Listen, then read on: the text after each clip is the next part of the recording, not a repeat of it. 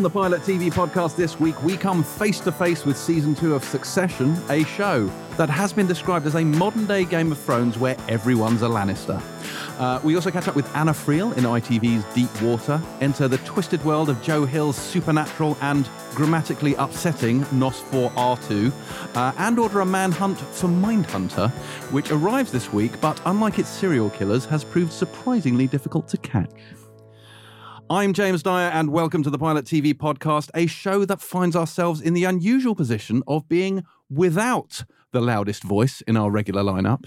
Yes, our northern ray of sunshine, Terry White, has gone on holiday to Sicily, presumably on the lam after murdering a mobster and a police captain in an Italian restaurant.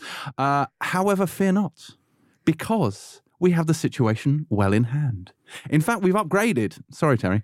Uh, having delved into the near limitless pages of Boyd's big book of celebrity friends, we are thrilled to welcome to the podcast an actor, comedian, writer, producer. She is the star and creator of Channel four's superb Game Face.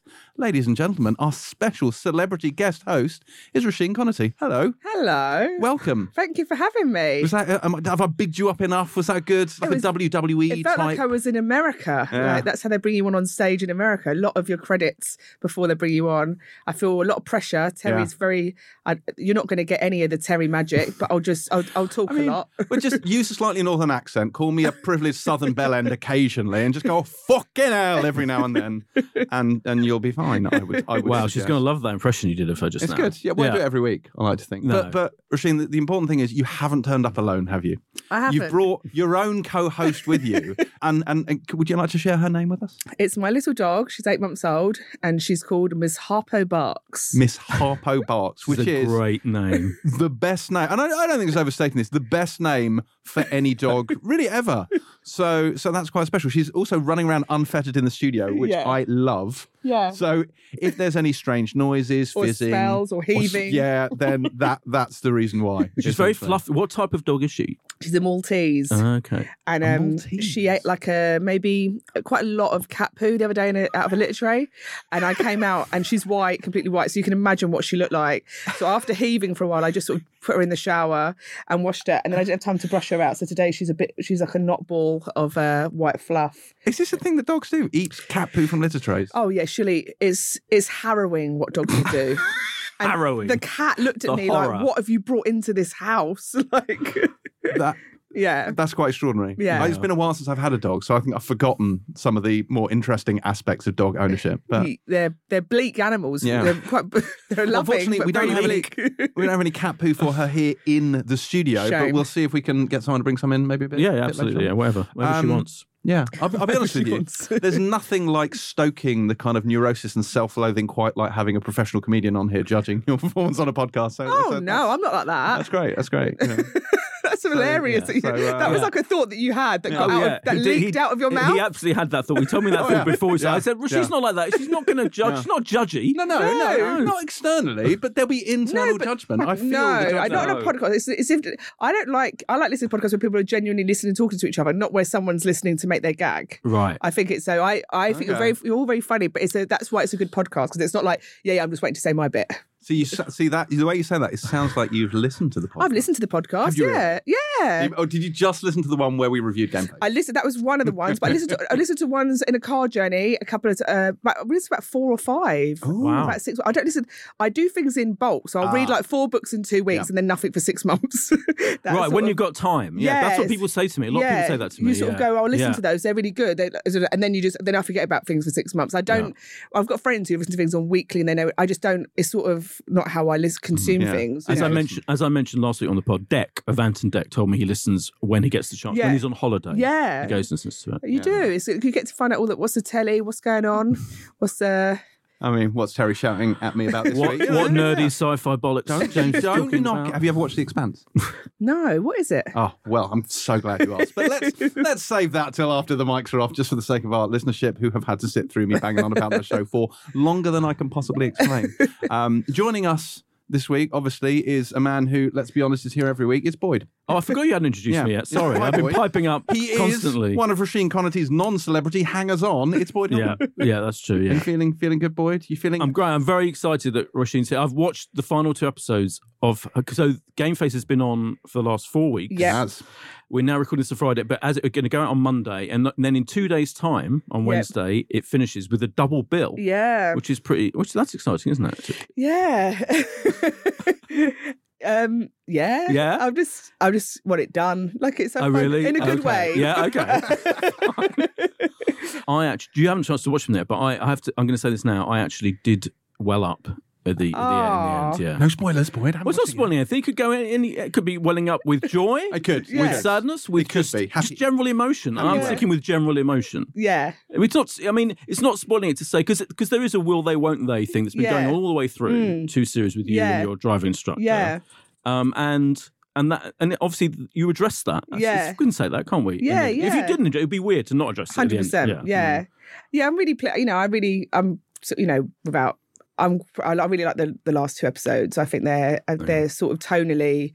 Um, I don't know. I, I find that I like I, it's, I like watching them when we were in the edit. They were the ones I felt more, most relaxed about going through again right. and again. Whereas you just have, you know, your favourite ones and ones where you're like, this is harder to make right, and this one feels it can go either way. Whereas five and six sort of felt, even in the edit early days, I was like, this is what they were meant right. to be. And so, it really works playing them to get playing them out together in one because I think they they follow yeah, on. So yeah, I think it's um, you know, hopefully it's a different t- start time. So, but you know, I think it's doing well on catch up anyway. So no, it's no. a kind of um, it's a different start time for the final because I'm really pleased with the f- uh, final episode. I think it's uh, yeah, you know, we I think it's and I think it's just quite uplifting. Like it's sort yes. of like, I sort of always write like that. Like how do you want the audience to feel and and not uh, in a cynical, but I'm really aware of that. And I was just like, I, but not in, but getting that right, I felt like, I felt like we did all did a good job, and it came out because there's, it's, you know, when you aim to do that, it's hard to just to not not go either way with it. I think to sort of lose all going for laughs, or to end up being like, oh, it's quite maudlin, you know. Yeah, that is so, the line to tread. Isn't yeah, it? That is and it's really, yeah. it's really, it's literally like little. You have to take tiny little baby steps each through each bit because you move one bit, like whoa, it's the Bold and the Beautiful, get it off, yeah. you know. Because you do, you write the whole thing yourself mm-hmm, on yeah, your own, yeah, and you pro- exec produce it, exec produce it, yeah, um, and you're in it, and you're pretty much in every scene, yeah, aren't you, more or less. Mm. And I remember I interviewed Aisling B recently about yeah. her show This Way, which is also on, yeah, just started. Yeah, who's a friend of yours, I think, big, yes, big friend. And she said she found that the heart. She said if she got could do anything all over again, yeah. she would not put herself in almost every scene of her show. But yeah. you, how did you find it? You, you, you. I think you say that? that, and then you, if you, because I didn't have the. the I, there was more scenes in this series with uh, Harpo, good girl. Um, there's more scenes in this series about me in it, actually. Not that many, but more than one, okay. series one. But um, I think it's, you're always looking for ways for it not to be as hard. Yeah. But it never, it's always as hard, you know, like, so you thought, oh, the second series might be a bit easier because I know the characters and I know, you know, you, you sort of, you've learned a lot, you know, mm. like the editing process and stuff, but it's just, as, it's just as hard. And once you sort of breathe into it, I think maybe what I would do is not as many locations. Right. I would be like, we... as an ambitious show, like, you know, you have a cutaway that lasts maybe nine seconds, half a day, getting somewhere, you know, yeah, and you yeah, think, yeah. you know, I fight for it, but you go, sometimes, it, you're, and then you've got a big scene that's like a big narrative scene. You're like, yeah, we're going to have to get this done in sixteen minutes, you know, sort of, because wow. we drove somewhere crazy for this scene. You yeah, because in episode five, you go away to the yeah, countryside and there's, yeah. you have a horse scene, which yeah. is very funny. Let me, that's, again, not a spoiler. You do no. have a conversation with a horse. I mean, yeah, I'm, I'm sort of big on the animals. This is yeah, sort are. of, I was like, and you realise that when you get there that you're like, oh, this is taking quite a long time. Uh, um, yes, because they say, uh, how was what? How is acting with a horse? Is that, is that okay? It was fine. It was, it was, that one wasn't too bad. It's pretty fast. The, there's another animal. Good girl. Oh Harpo. Yeah, there is another animal. Yeah, yes. yeah. So um, they were fine. It's just, you know, the main thing is you're just always trying to. It's the tone of the show is the thing that I. Um, abs- like I can fix anything, but you can't fix a tone. Yeah. And I can, fi- I can write, I can change the gag on the day, and I can. Um, Uh, it just can't be all chorus. So if it gets too bit, you know, it really, I find that's not meant to be the show. And it can't be too bleak, you know, kind of. Mm. And I do want it to, it, but it has to, she has to feel real. She can't be Willy mm. Coyote, you know, Wile E. Coyote. But not like it's meant to be really funny. And that's really, I just find that so hard, especially as a comedian, to jo- sometimes drop a gag that's really great, but kills the rest of the mood yeah. of the yeah. scene. We're like, ah, oh, that character, it's a great gag, but not out of their mouth, you know, yeah. kind of. So yeah, it's just totally, and there's bits, sometimes we get it right, and sometimes, um, you know, this series, I think we've got it right. Sometimes, sometimes you think, oh, you just see the stuff that you missed and think, oh, you know, but I think it's, yeah, I'm really proud of it. You know, mm. hopefully people people have responded really positively to it. So, you know, fingers crossed they like the last two episodes. Oh, well, I think they will. Well, we, we reviewed uh, we reviewed Ash and B's show This Way Up last oh, yeah. week, and while talking about it, and I watched Terry's face as do this, she was agreeing with everything, agreeing with everything, and then I used the front the oh, term. Yeah.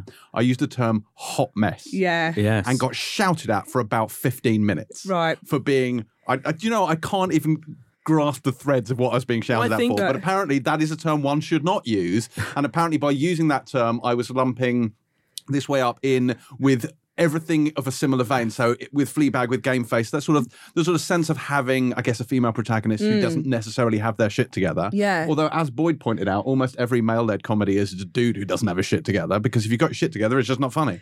Yeah, I mean, it's it's I, I've you know, it's I don't think I've had a review that hasn't mentioned Fleabag. Um, and I, it's obviously flattering. Lazy it's a masterpiece, and it's great, and it's you know, but it's it's uh.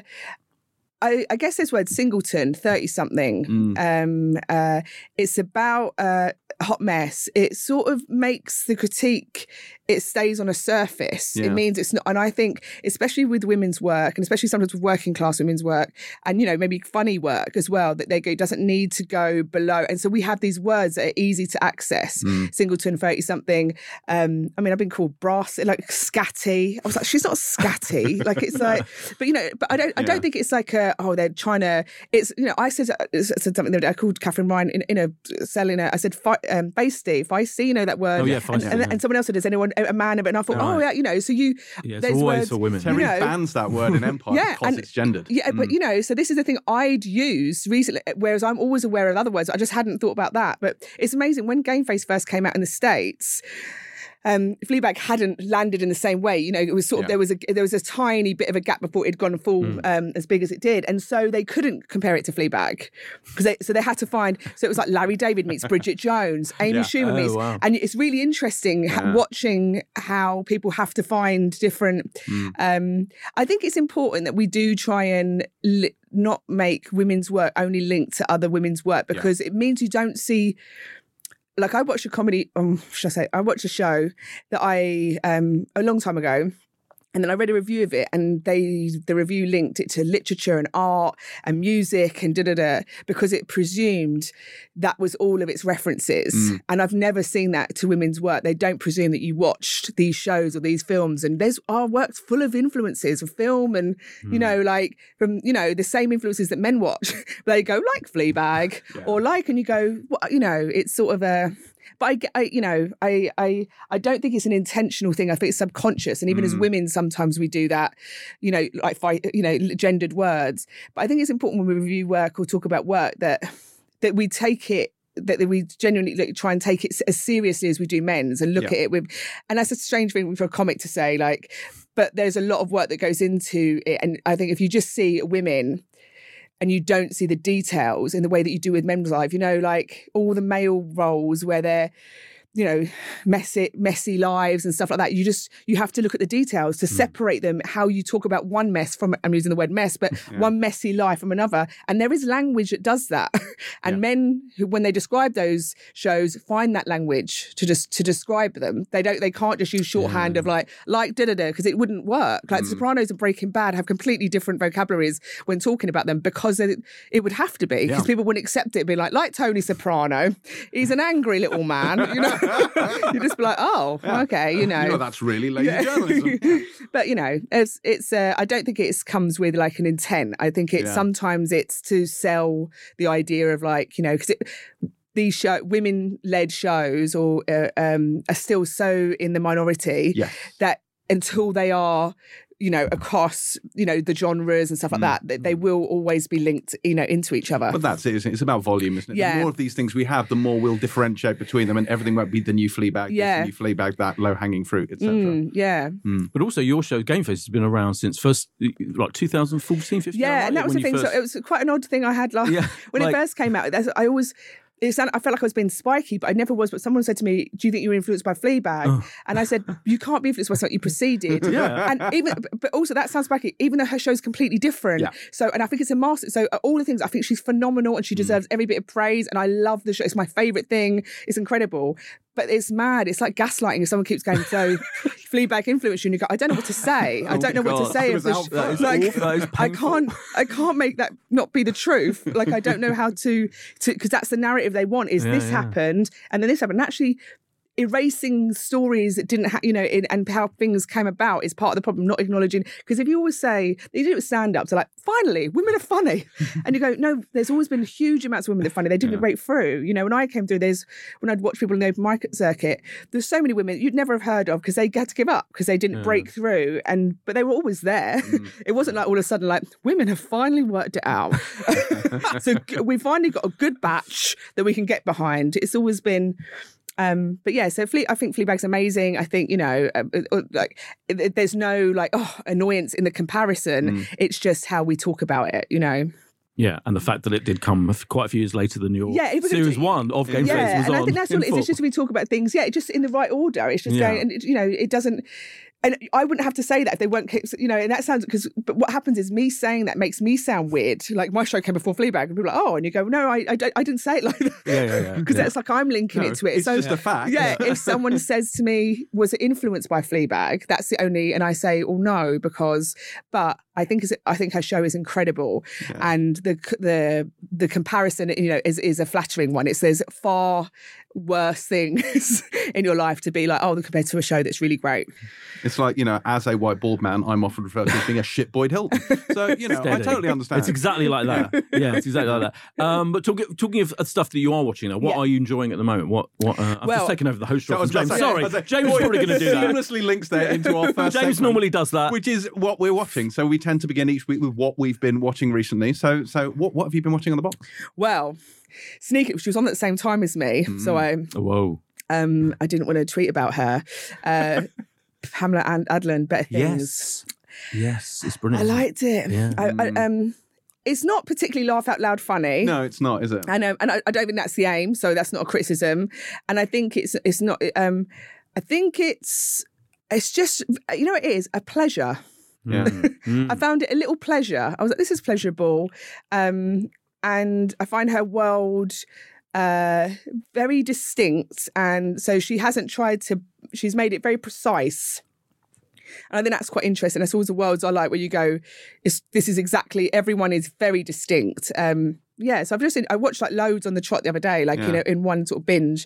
Um, yeah, and I really, I really enjoyed it. Because we're a year behind the U S on that one. Are we? Yeah, yeah, yeah. So, so they've showing... had season three over there. That's what's airing at the moment. Or yeah, so, even so there? Season two is running at the moment yeah. on B B C Two at the same time as you, as you say. Yeah. yeah. Um, and then that is season two, yeah. And season three has already gone out. And so, so, so do you know the whole Louis C K element of it? He was an exec, yeah. right? And then she had to get rid of him. Yeah, yeah, and writer. He wrote quite a lot of the episodes in this current season. Yeah. Oh, God. Yeah. Brilliant. Trust yeah. me to do Sorry.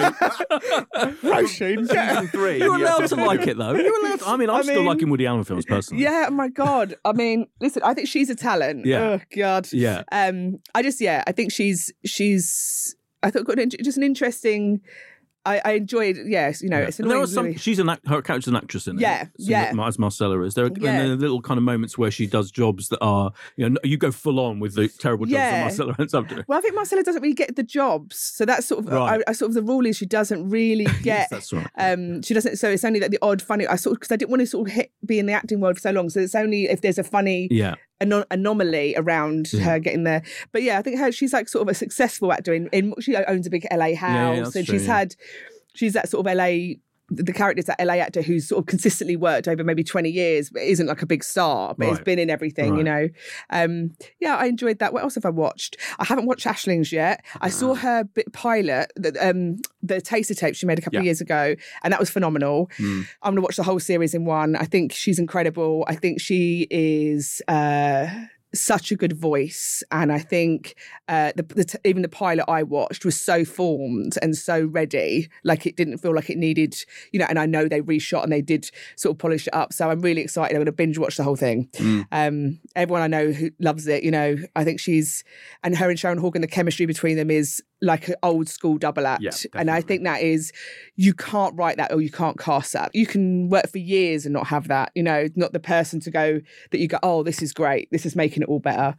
So yeah, and I think she's dealing with some really um sensitive issues, and mm. I think it's very um she lets the moments of sadness sort of be what they are. Well, as Boyd said, which I thought was really interesting yeah. uh, last week, is that she's coming out of rehab not for like drugs or alcohol. Like it's a, she had a breakdown through loneliness, yeah. which is not something that really gets addressed a great deal. No, and that so it starts on very much of a clear footing of what it what it means to do. Yeah, yeah. Um, I just yeah, I think it's just you know we. The world we're in, I think mental health and talking about that uh, is so, I'm going to say in vogue, but that sounds more, um, but it's so, um, it's like a new thing, isn't it? The last mm, four years, we're yeah. all talking about it yeah, yeah. and it's such a healthy thing.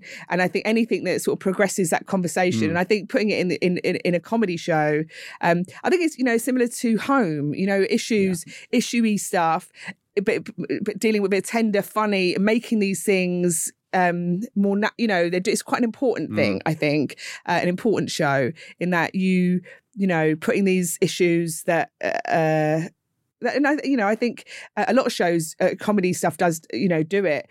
Um, it's burying the lead a bit, you know, you have mm. just having these discussions. I don't think drama should get to do all the good conversations. I sensed an interview about Game Face. I was like, mm. you know, because I think Game Face is, you know, a very different show, but, you know, loneliness, and she's depressed in the first series and stuff. And I think you shouldn't, we shouldn't let co- drama only deal with those issues. Comedy is, has a, you know, can, it's quite a good thing to deal with those things. Um, so yeah, I think Ashling's show is um I've only, like I said, I've only seen the first one, yeah. but I've no doubt that I think she's a phenomenal talent. She works so hard, and yeah, I think it's I think it's a special show. Mm, it's brilliant. Yeah. yeah, she talks about the influence of um Donald Glover's Atlanta. Right. On her, on her. So have you watched that show too? I have watched that show. That's a brilliant example, I think, of a comedy that just goes anywhere and everywhere. Mm. The kind yeah. of things that drama does. Yeah. That completely can. And it's almost like you. an anthology. Yeah. Like, it's almost yeah. like it's um.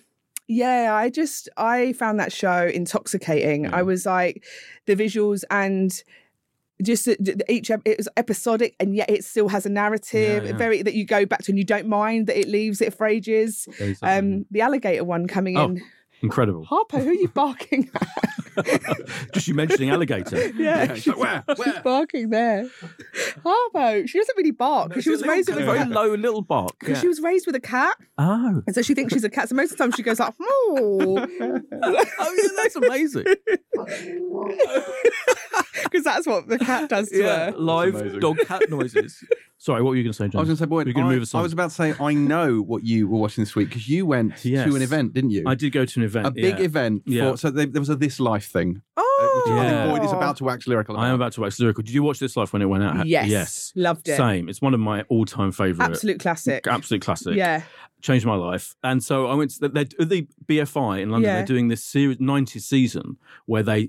Kind of look back, they show nice shows. They did Queer as Folk, in fact, this week, which I couldn't oh, go to, wow. which I really wanted to go to. But This Life, so they had um, Amy Jenkins, the creator yeah. and writer, um, and Tony Garnett, who was the exec producer, and he's like a veteran, you know, do you know him? He kind of worked on all kinds of, like, worked with Ken Loach, and like oh, he's a right, legendary yeah. kind of drama producer, and he kind of created the show um, with Amy Jenkins. So it's, so they showed the first episode, the very first episode, and I, it's been years since I watched any of it. Yeah. I don't know how And honestly, it still stands up as an incredible piece of T V that is so authentic. It feels completely real still. I mean, it has not, I mean, it's dated in terms of the way it looks. Of course, yeah. And and they, interesting, they showed quite a kind of, not very H D, you know, quite yeah. a rough looking thing. And I think the reason they did that right, they made it, there was a bit right at the end, trails, the, the, the credits are going up and, and the voiceover comes on from when it first went out on B B C Two saying, please tune in next week at eleven twenty for part two. And I forgot it went out at eleven twenty oh yeah. at night. That's insane. It, insane. It was so, it was considered so daring yeah. and edgy that it was like literally a late night treat for forty minutes each week, which is incredible to think, yeah. isn't it? You wouldn't get that now. But it, it just, it still seems fresh and brilliant. The characters are so great. Um, and it's just something completely unique. And I think it changed the world of T V drama. Oh, one hundred percent. Because a lot of shows came, it wasn't a genre thing. It wasn't about cops or no. doctors or lawyers. Or, I mean, right, so it was about lawyers. Yeah. There were lawyers. Never showed them in court, ever. No. That was that was the rule. Yeah. It would never show, so it was about their lives and these people sharing a flat and having sex with each other and... betraying It was each like other. Uni, but it in was, London, right, and they, uni, uni and yeah. adults, wasn't it? So yeah. they'd done that brilliant thing of making like students, but when you've left and you've gone, yeah. so but they're all new. Anna and Miles, yeah. the will that classic will they won't they proper, yeah. you know. Um, Ramon's in it, and yes, I worked with him on um, yeah. um, Game uh, uh, Man Down. He's brilliant. It was such a great series. Yeah. It was, and even I was I was quite young when it came out, but it was intoxicating. I don't think I'd ever seen a man kiss a man on screen, right? Yeah, yeah. till yeah. till that, that series, and you know where it was like sort of you know this is part. Of Absolutely. The story and yeah. you know um yeah it was incredible yeah, yeah the mere incredible. fact that it had it had gay characters yeah. and, and completely matter of fact dealt with in a very matter of fact yeah, way yeah um in in the own in the first episode the only nakedness is Egg, Andrew Lincoln's character, who yeah. has an incredible butt which you, which you see and that I remember everyone was like scandalized, like the yeah. Daily Mail was outraged that there was male nudity. You know, it it really reminds you of how how a how far we've yeah. come, but b also what a brilliant, brilliant show it was. Oh, that's so great because yeah. it was such a great, great. And, you know, again, it's that. There's those shows that sometimes maybe you forget about when people write about yeah. things. Like one of my ones is Blossom. Do you remember yes, Blossom? Yes. I think that the is American show. Genuinely one of the most underrated pieces oh, wow. of television. Watch it again. Watch the opening episode again. Right. It's incredible. Wow. And I think I was saying this to lots of my friends recently, saying like, you know, when you get asked what shows influence and you know the cool ones to say, but I was like, Blossom. Yeah, Blossom is not a cool show, no, is it? No, no, because no. it's women. But but she that, her she doesn't monologue to camera because oh. she's doing she so it's very she's doing a she's doing video diaries. But they're basically just like a late night monologue. She's doing jokes about like her dad's like, uh, her mum doesn't love her. Her brother's an alcoholic. Uh, it was incredible. And I watched like about four of them the other day and I was like, oh, wow, this is oh, crazy. Really it still lands. Yeah. That's almost a Banshee. You know, we have our Banshee slot yeah. where we pick a kind of obscure show that people might not have heard of. Ah. And talk about it. Yeah. Oh, we'll that, get into that. I mean, that's worry. a better example than your usual ones. Yeah, well, I have no doubt. Which are very famous. My, my, what, one thing I can't Banshee is, and I, I may have owned up to this, I've never seen a single episode of This Life. I never thought. That's ridiculous. I mean, I know. And this is the, this is the look that I've been getting off people. Like, Terry was like, what is wrong with you? So it's such a good box. It's such a like, we yeah. didn't have boxes at the time, but it was such a good. It's a brilliant. It's really yeah. brilliant. You know the incredible thing. So it, one, a couple of things that were yeah. that were mentioned that I forgot were uh, were the first series was eleven episodes, mm. and then the B B C and it became and it wasn't a hit. Then they repeated it more at bet, a better time, like nine or ten o'clock, yeah. and it became a big hit. Nothing and a, would and a be phenomenon. A hit at twenty past eleven. Then the B B C asked them to make twenty-one episodes of the second series, which never happened. Can you imagine? Like, oh my I mean, god! Abs- and and the and don't, Tony Garnett said it hasn't happened before or since. That British, something like something. It was such a phenomenon. A phenomenon. The head of B B C was like, we need loads of them. twenty, and they made. So the second series is twenty, twenty, twenty-one episodes, and that's it. And then it finished. But they did and, This Life Plus ten, didn't they? So they did a they did a reunion show, which which they were so honest, um, Amy and Tony. Like they, they admitted that it was a disappointment and that they weren't sure whether they should have done it. You know, he said yeah. we shouldn't have done it. They were kind of pressured into it. And the only reason he agreed to do it was he tried to get other shows made, new shows made yeah. for B B C. And so they went, all right, we'll give you a This Life yeah. reunion if you make these shows, yeah. which is very honest. And the other incredible thing he said was, they then wanted a third series because it was big, the second right. series was a big hit, and he said no. The, can you imagine this? A producer of a show, of a huge hit show, said no. I think we're done. And she and Amy Jenkins kind of went along with it. I think she kind of, I felt like she would have done a third series, but he was like, no, we're done. We don't want any more. We don't want to milk it. It stops there. Who, he refused. Who, who the... the producer of the show refused to do a third series of his own show. That's wow. pretty impressive, isn't it? Yeah. yeah. I mean, and who was the writer? Amy Jenkins. And so she, yeah. And she was like, um, yeah, she kind of agreed with the fact that they should stop doing it. But, yeah. but you, I could sense, you know, I felt between the lines, I was like, she probably would have done a third series if they wow. wanted to, yeah, if he'd have agreed. But he would not let them do that. Yeah. Isn't that? I don't. Yeah. Well, I don't think he'd be able, I didn't know the producers could stop if you the right no. wanted to. Like, well, he did. I think he said something like they could have. I said you can carry on doing it, but I'm not going to be involved. And right. so the production company and B B C went, all right, then we, we won't do it. If you're if you're right, really not right. going to yeah, be involved, yeah, yeah. It was it was so interesting. It's I suppose that's a thing a bit like those shows. If, if you, it's I think it's quite brave to know when you yeah, know to, end, to yeah. sort of go that we've hit it. Mm. Yeah. You know, and it must. It's very hard, I think, to know that to not. to just know the bits when it's like, I always compare everything to stage time, so you have to forgive me. Like, it's I've got, I've got one metaphor and I go for it for anything. That bit where you're like, I could get an extra bit here, but it's better if I leave. You know, like, because yeah, yeah. they're like, oh, she really, you know, it's just that weird, just you never really, I think, but it's always probably braver to not spoil it, yeah, you know. Yeah, yeah. So would you do a third series of Game Face? I don't know. Okay. Um, yeah. You know, I haven't had a conversation. Right. Um, yeah, I, you know, because because I was in the edit till two, till literally about Fine. about four weeks ago. It yeah. feel, I haven't even had like, I've, you know, came straight out of Denton Press, so haven't uh, thought Fair about enough. It really. Yeah. yeah. Um, I've also watched, have you watched Euphoria? Have you known about that show? No, I've heard about it though. Right, so I watched all of that. Have you watched all of that yet? No, it traumatised me. So that's all available as a box set on right. Sky, and that is one of the most incredible things I've seen for years. Really? It's so I think it's incredible, yeah. It's, it's, it's an amazing It's become show, famous but... for, there's a scene, there's a lot of penises in it. There are, a lot. Yes, please. Yeah, so there's a scene, there's a scene. There's, what, there's a, you can see the penis? Yes. Oh, all over it, in all that, sorts of states of readiness. Yeah, because so it's, yeah, it's an H B O show, so H B O loves right, a bit of right, edgy right, nudity, right. but this goes further than any show I've seen in terms of there's there's a prosthetic erect penis in episode one. We're saying they're prosthetics. We don't know that for a fact. Oh, no, assuming they, they have said it's prosthetic. Oh, okay. Then in episode two, there's a scene in the shower, a famous scene. It was become infamous yeah. where this this guy, character who's a jock who has big masculinity issues, toxic masculinity, is, is in the sh- he, he hates going in the showers with,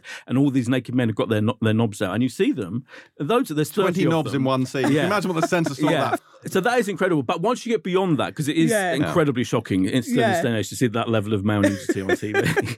um, it's just a brilliant, brilliant, about, it's about troubled teenagers, yeah. and, you know, um, it, but it's so brilliantly done, honestly. And the whole thing, well, I, I did binge on like four, mm. the, the last four episodes all in one night. And really? Yeah. Oh, that's great. Yeah, I'll have to watch that. Yeah. I don't like watching teenage stuff. Oh, really? Yeah. Why is, is it fun too, too raw and depressing or just...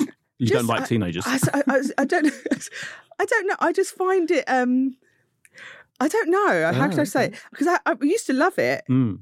but I don't know. I find them. Uh... Is it millennials? You just think they're all? No, not millennials. It's when they like. Are they teenagers or yeah, like? They are teenagers. Yeah, yeah like kind of late. I think there's something a bit weird watching them get off of each other and have sex. Like, ah, I feel like it's a bit pervy. Like yeah, oh, like okay. you know, like rooting for these sixteen-year-olds. Like oh god, I hope this fifteen-year-old gets yeah. it with this. Like it's quite. I quite like rooting for them, but yeah, I feel yeah, like yeah. sometimes I'm going oh, and then you. I have to remember. I have to like Google the actors and prove they're thirty. But like, yeah. it's good. I can root for yes, them again. Yes.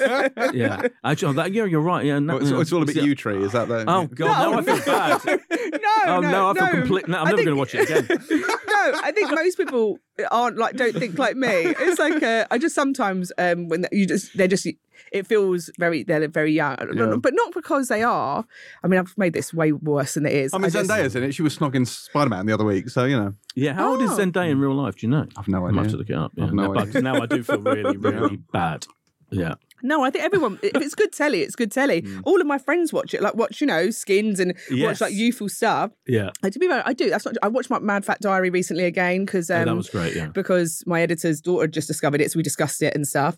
Um, so I watch, yeah, I do. It's That's just, yeah, yeah, it's yeah. the odd, it's the, sometimes I, I just, I don't know, I find teenagers annoying. I mean, they are. I mean, that is, it's kind of, you know, it's kind of about that. It's yeah. about how, yeah. how annoying they are and why they've got, they're so annoying. Right, days. yeah. yeah. Zendaya, Zendaya is twenty-two, so okay. I already feel okay, slightly. It's fine. It's fine. Yeah, it's fine. It's all good. It's fine. We're fine. Yeah. Uh, I haven't been watching Euphoria. What I have done is I have been binging The Boys. Oh, yeah, The Boys? yeah. I started watching it and I really loved it. Isn't it good? Ooh. Like, the opening episode is spicy. Oh, yeah. I know. Talking like, of nudity, yeah. et cetera. Yeah. It's a lot edgier and darker than I thought it would be, and it gets more so. And there's, I think it's about episode three or four. There's a bit where, well, first of all, it starts with Carl Urban doing this fantastic metaphor about the Spice Girls, which I absolutely yeah. loved. And then you go into the Deep, the sort of Aquaman type character yeah. trying to steal a dolphin and having this weird bestiality conversation with a dolphin who's being, frankly, sexually inappropriate with him. And then it goes into this slow motion shot of this dolphin flying through the windshield and they're getting run over by a truck. And you're just like, what am I watching? It's uh, it's honestly it's it's brilliant, absolutely brilliant. Yeah, I it was I I really this weekend I had um last weekend I think it was last weekend I had loads to do and I um it was I I put, I'll just watch one something that isn't mm. you know and I thought it was incredible. Mm. I thought it was. uh, really great. And the way it's sort of, you know, the stuff like Me, the sort of Me to Empower, the dynamics yeah. for women and stuff. But it was so, it's so great to do it creatively rather than on the nose. Like, I don't like it. Like, this is a thing, and here's just a route one storyline about the thing. And you go, no, make it superhero. Like, it's yeah. so clever. It's such a great way of d- discussing sort of modern issues, but nothing's modern. And re- mm. things that are sort of in the real world sort of are obviously the sort of themes of the show, but it's it's incredible. It's like, you know, making her change her outfit, you know, from yeah. the, and sort of, yeah, it's brilliant. I love it so much. I really, really enjoyed it. It's such a simple idea, though, isn't it? Simon Pegg. Yeah, I know. What? It, well, we yeah. discussed this. We couldn't work out why he was in that role, but the character of Huey, the younger yeah. one, was apparently in the comic, was based on Simon Pegg. Like, looks just like him. So I think it's a bit of an, a, a sort of referential thing. So he's in it to kind of tip his hat to, oh, to that. Right. Because we thought, well, if you're going to have Simon Pegg, why is he so underused? But yeah. that's the reason why. I see. But it's I just see. a simple idea. Like, what if the Justice League were twats? Yeah. Like, that's ultimately what I don't know is. Who the Justice League are. Well, it's, you know, it's, you know, Superman Man and Aquaman, oh, right. and Wonder yeah. Woman, so right. they're all kind of. That's their gang name, is it? Yeah, yeah, that is their gang name. That's their yeah. gang name. Yeah, um, but like the really... Avengers, but, yeah. but D C. So well done and so self-aware. And I think, like, in a year where Brightburn came out, which was based on the idea of what if Superman was evil, like yeah. Anthony Starr in this is the best evil Superman. He pisses all over Brightburn. Yeah, yeah. It's fantastic. I thought it was amazing. I think it was in a in the era of Trump and the era of um, power unchecked. Mm. I think mm. it's it's such a perfect. It's it's quite biblical. Yeah, you know, the, so. there's a story. It's very it's a very biblical way of discussing the mod, modern living and politics. Yeah. Um, mm. I, I thought it was incredible, and it's shot so beautifully. Yeah, like there's a lot of money on screen. oh, yeah. the, the production value. Oh my yeah. god! Yeah, the is. bit where I don't want to give it away, but the bit in the first episode where the girlfriend yes. um, oh, sort of yeah. moves out yeah. of shot. Uh-huh. Quite fast. Yes. The uh, drive-by sequence, yeah. we've called it, yeah. Um, I was literally like, like, and then I rewound it about four times because yeah. I was like, that's so brilliantly done. And it's such a, yeah, really inventive. I loved it. Oh, yeah, it's it's very, very good. Have you uh, you seen the episode where um, they go to a signing and, like, Billy Zane and Tara Reid are actually there, like, like at a Comic Con type thing, just signing autographs? for, like, and I was thinking, fair play to them for being self-aware enough yeah. to know that that's how they're seen. That's great. The, uh, Haley Joel Osment is there as well. Really? Yeah. Oh, they used to play in the character. But, he yeah. has a couple of moments, yeah. Haley yeah, Joel he Osment, does. Yeah. Uh, so, yeah, really enjoying The Boys. I'm on the penultimate episode. I will be finishing that wow. today. But yes, I'm, I'm, I'm yeah, I've been gradually getting it. through my backlog. Yeah, I really have been enjoying it. And I thought it was, um, uh, I want to save a couple episodes. I want to save a good old bit. When I get some, a couple of days off, I want to yeah. do. How many episodes are there? Uh, it's eight, I think, total. Yeah, I think oh, so, not yeah. that many. No, not no. that many. But I think season two's already coming, isn't it? They've already yeah, yeah, yeah. It's, yeah, it's been a massive yeah. hit for Amazon. Un- so. un- un-American. Un-American. Un-American activity. yeah. That's yeah. un-American. Eight. I think eight, I think eight seems quite common now in yeah. like on the Netflix, yeah, in the Amazon streaming world. Yeah. streaming world. Because I think because I think they're so expensive now. Right, yeah. They put so much into them. Maybe there's a big difference between a budget for an eight or a ten. But yeah. also because they're very arc-based, and I think Netflix learned to their peril that doing something like thirteen is too much. Yeah. Mm. When they're like an hour each, and yeah. you're telling a very sort of, in many ways, tight story, yeah. no one needs thirteen hours to tell one. Well, especially those story. docu ones where you get to like episode seven and they're repeating everything. Yeah. You go, we know this. Yes. Yes. Like, I, was, like, I watched that episode yeah. two hours ago. This is yeah. a binge. Yeah. yeah. Right. So that is what we are watching. Time now for Funny or Dire. Now, Roisin, this. As a comedian, something you should probably know is that I have no sense of humour. Uh, I'm famous. There is a kind of gaping black hole where my sense of humour should be. Oh. And I don't find comedies funny. And this is my major character flaw. What? So, I know, I know. Please don't hurt me. Dear God. Um, so, so, so I won't go through the weird psychosis of this, okay. mainly because you're not my therapist. But um, ultimately what it comes down to, to actually make me physically laugh yeah. is very difficult. So this segment, which was Boyd's idea. Which, don't blame me. I'm blaming you because it's called Funny or Dire and it sounds massively narcissistic. So I feel yeah. the need to justify its existence. That our, our readers, our listeners, I should say, uh, pick a series and a specific episode and then we watch it and we all sort of like get into it and discuss whether or not, A, it's funny, and B, whether I find it funny. Right. So this week's yeah. comes to us via Ilan Prskowski, uh, and it is New Girl, Season four, Episode five, Landline. Have you ever seen New Girl? Yes. You have? Yes. Okay, good. Did you know this episode? No. So, well, that would be pretty amazing if you knew off the top of your head. No, that would what be, season, I mean, yeah. Yeah. something, episode, yeah, I'll something. Of course you're on it. No, so if anyone doesn't know, uh, New Girl, is, this stars Zooey Deschanel as Jess. She's a teacher and she moves into this L A apartment with a bunch of dudes and hilarity ensues. Now, this particular one, which is actually quite a nice idea, it's that there's some kind of structural thing going on so their phones lose reception. Yeah. So they get a quote-unquote landline. So yeah. the whole thing is based around the fact that no one has landlines and it's weird to have one. Right. So the un- I don't know the names of any of these characters, yeah. but the unemployed one stays at home and acts as the secretary, and right. they all have to deal with the fact that they are sharing a single landline, right. and therefore living their lives as we older people once did. Right. So there is that. Boy, did you watch this? Yeah, I watched it. I reminded myself. Yeah. Are you a New Girl fan? Well, I, I do you know, I reminded myself of, I started out being a New Girl fan, and I and I quite liked it to start with. I think um, Zoe, Zooey, Zoe, it's Zoe, Zoe, yeah. Spelled Zoe, Deschanel, pronounced Zoe, is so incredibly likable mm. as an on. Um, everything she's ever done, I think she has this unbelievable likability, and so I really enjoy her and her character and everything she does.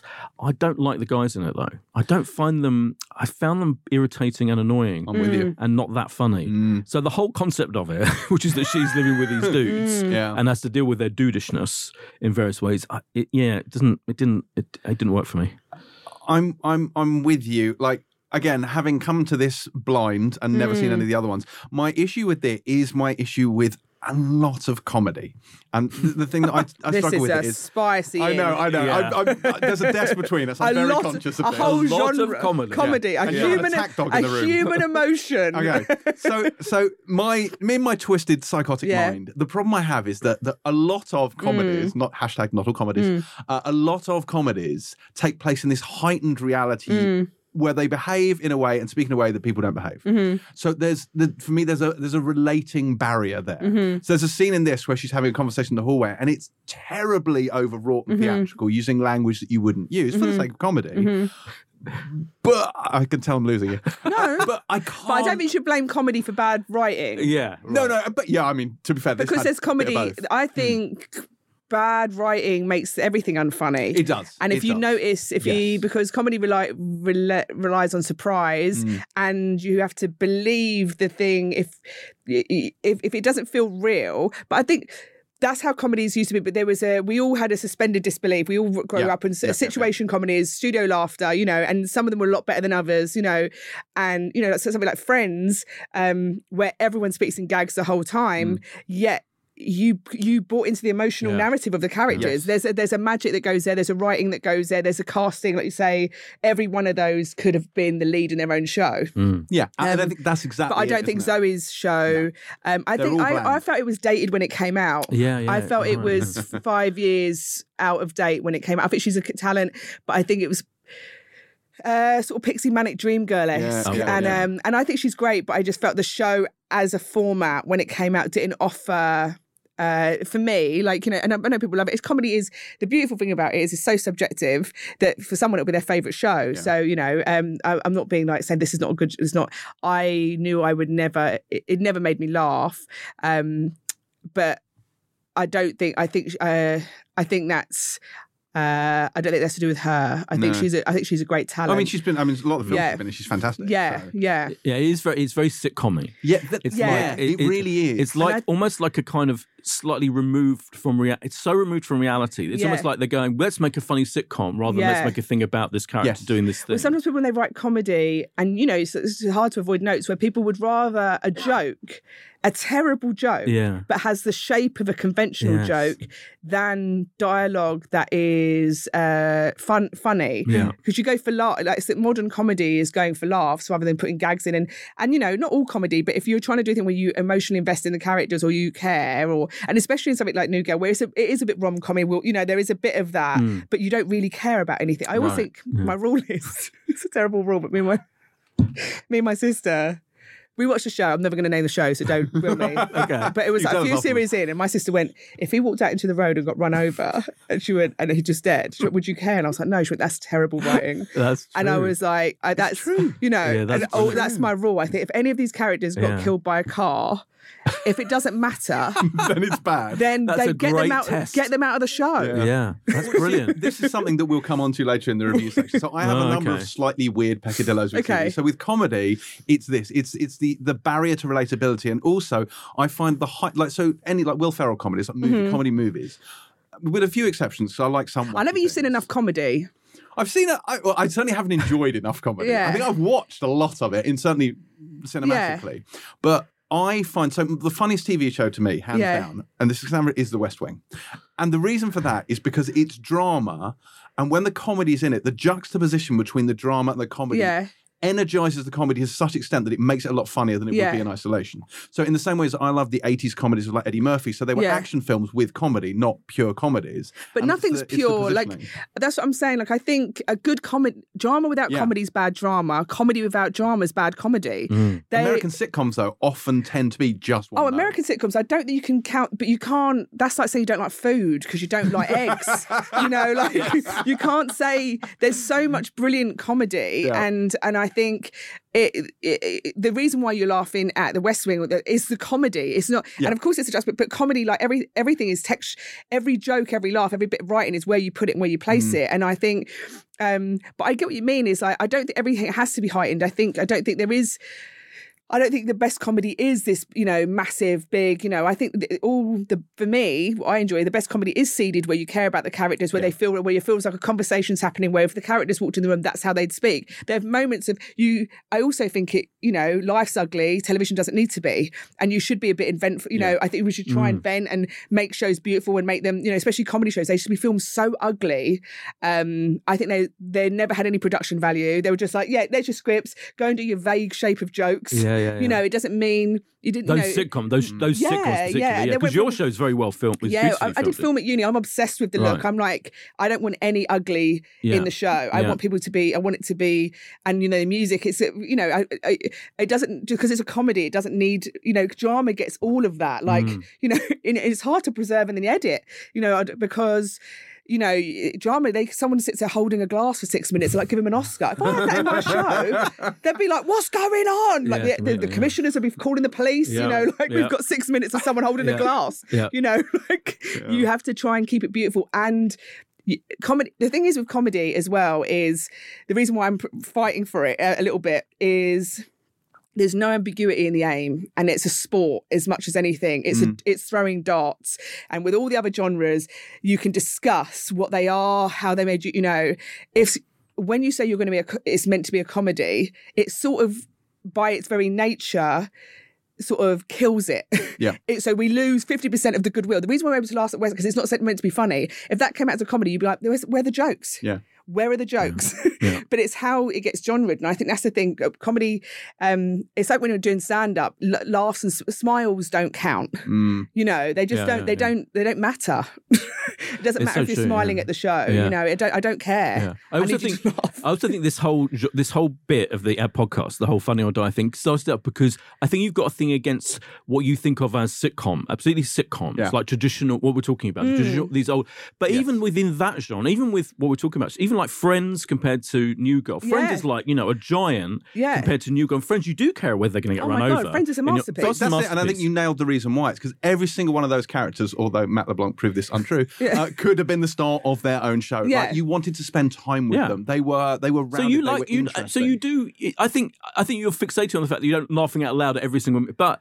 You can appreciate the majesty yeah. of Friends. Well, we should point out that Game Face did pass the Funny or Die yes. test because I Thank legitimately yeah, exactly, yeah. specifically and in fact, you've... drunk Instagram moment, which had me properly laughing. You're very kind, but I, yeah, it's a weird, I just feel um, with, uh, com- it's a strange one. I feel really protective of the form and I can talk so, because I don't think comedy, even how people write about it, it's seen as like, yeah, it's a comedy, you know, whatever. And you go, no, like yeah. it's, comedy's the thing. It's but I think a... that's changing, don't you? Yeah, I think like yeah. with shows, we don't necessarily need to mention yeah. them, but I think it now I think I, it recently like a comedy won all the all the yeah. awards in the American yeah. critics gathered, you know, beat all dramas, like the cool. show of shows is a comedy yeah. and I think that does change things. I think people now, and it may be a bittersweet, all those yeah. cliches people use, it still is a comedy hugely, and as you say, it's dealing with dramatic yeah. issues, and but I think now finally mm. almost going actually, but I still think my fear is they still see them as anomalies really? rather than yeah. the form mm, and it is, and I'm not saying that, yeah. you know, that I still think it's just the critiquing of how people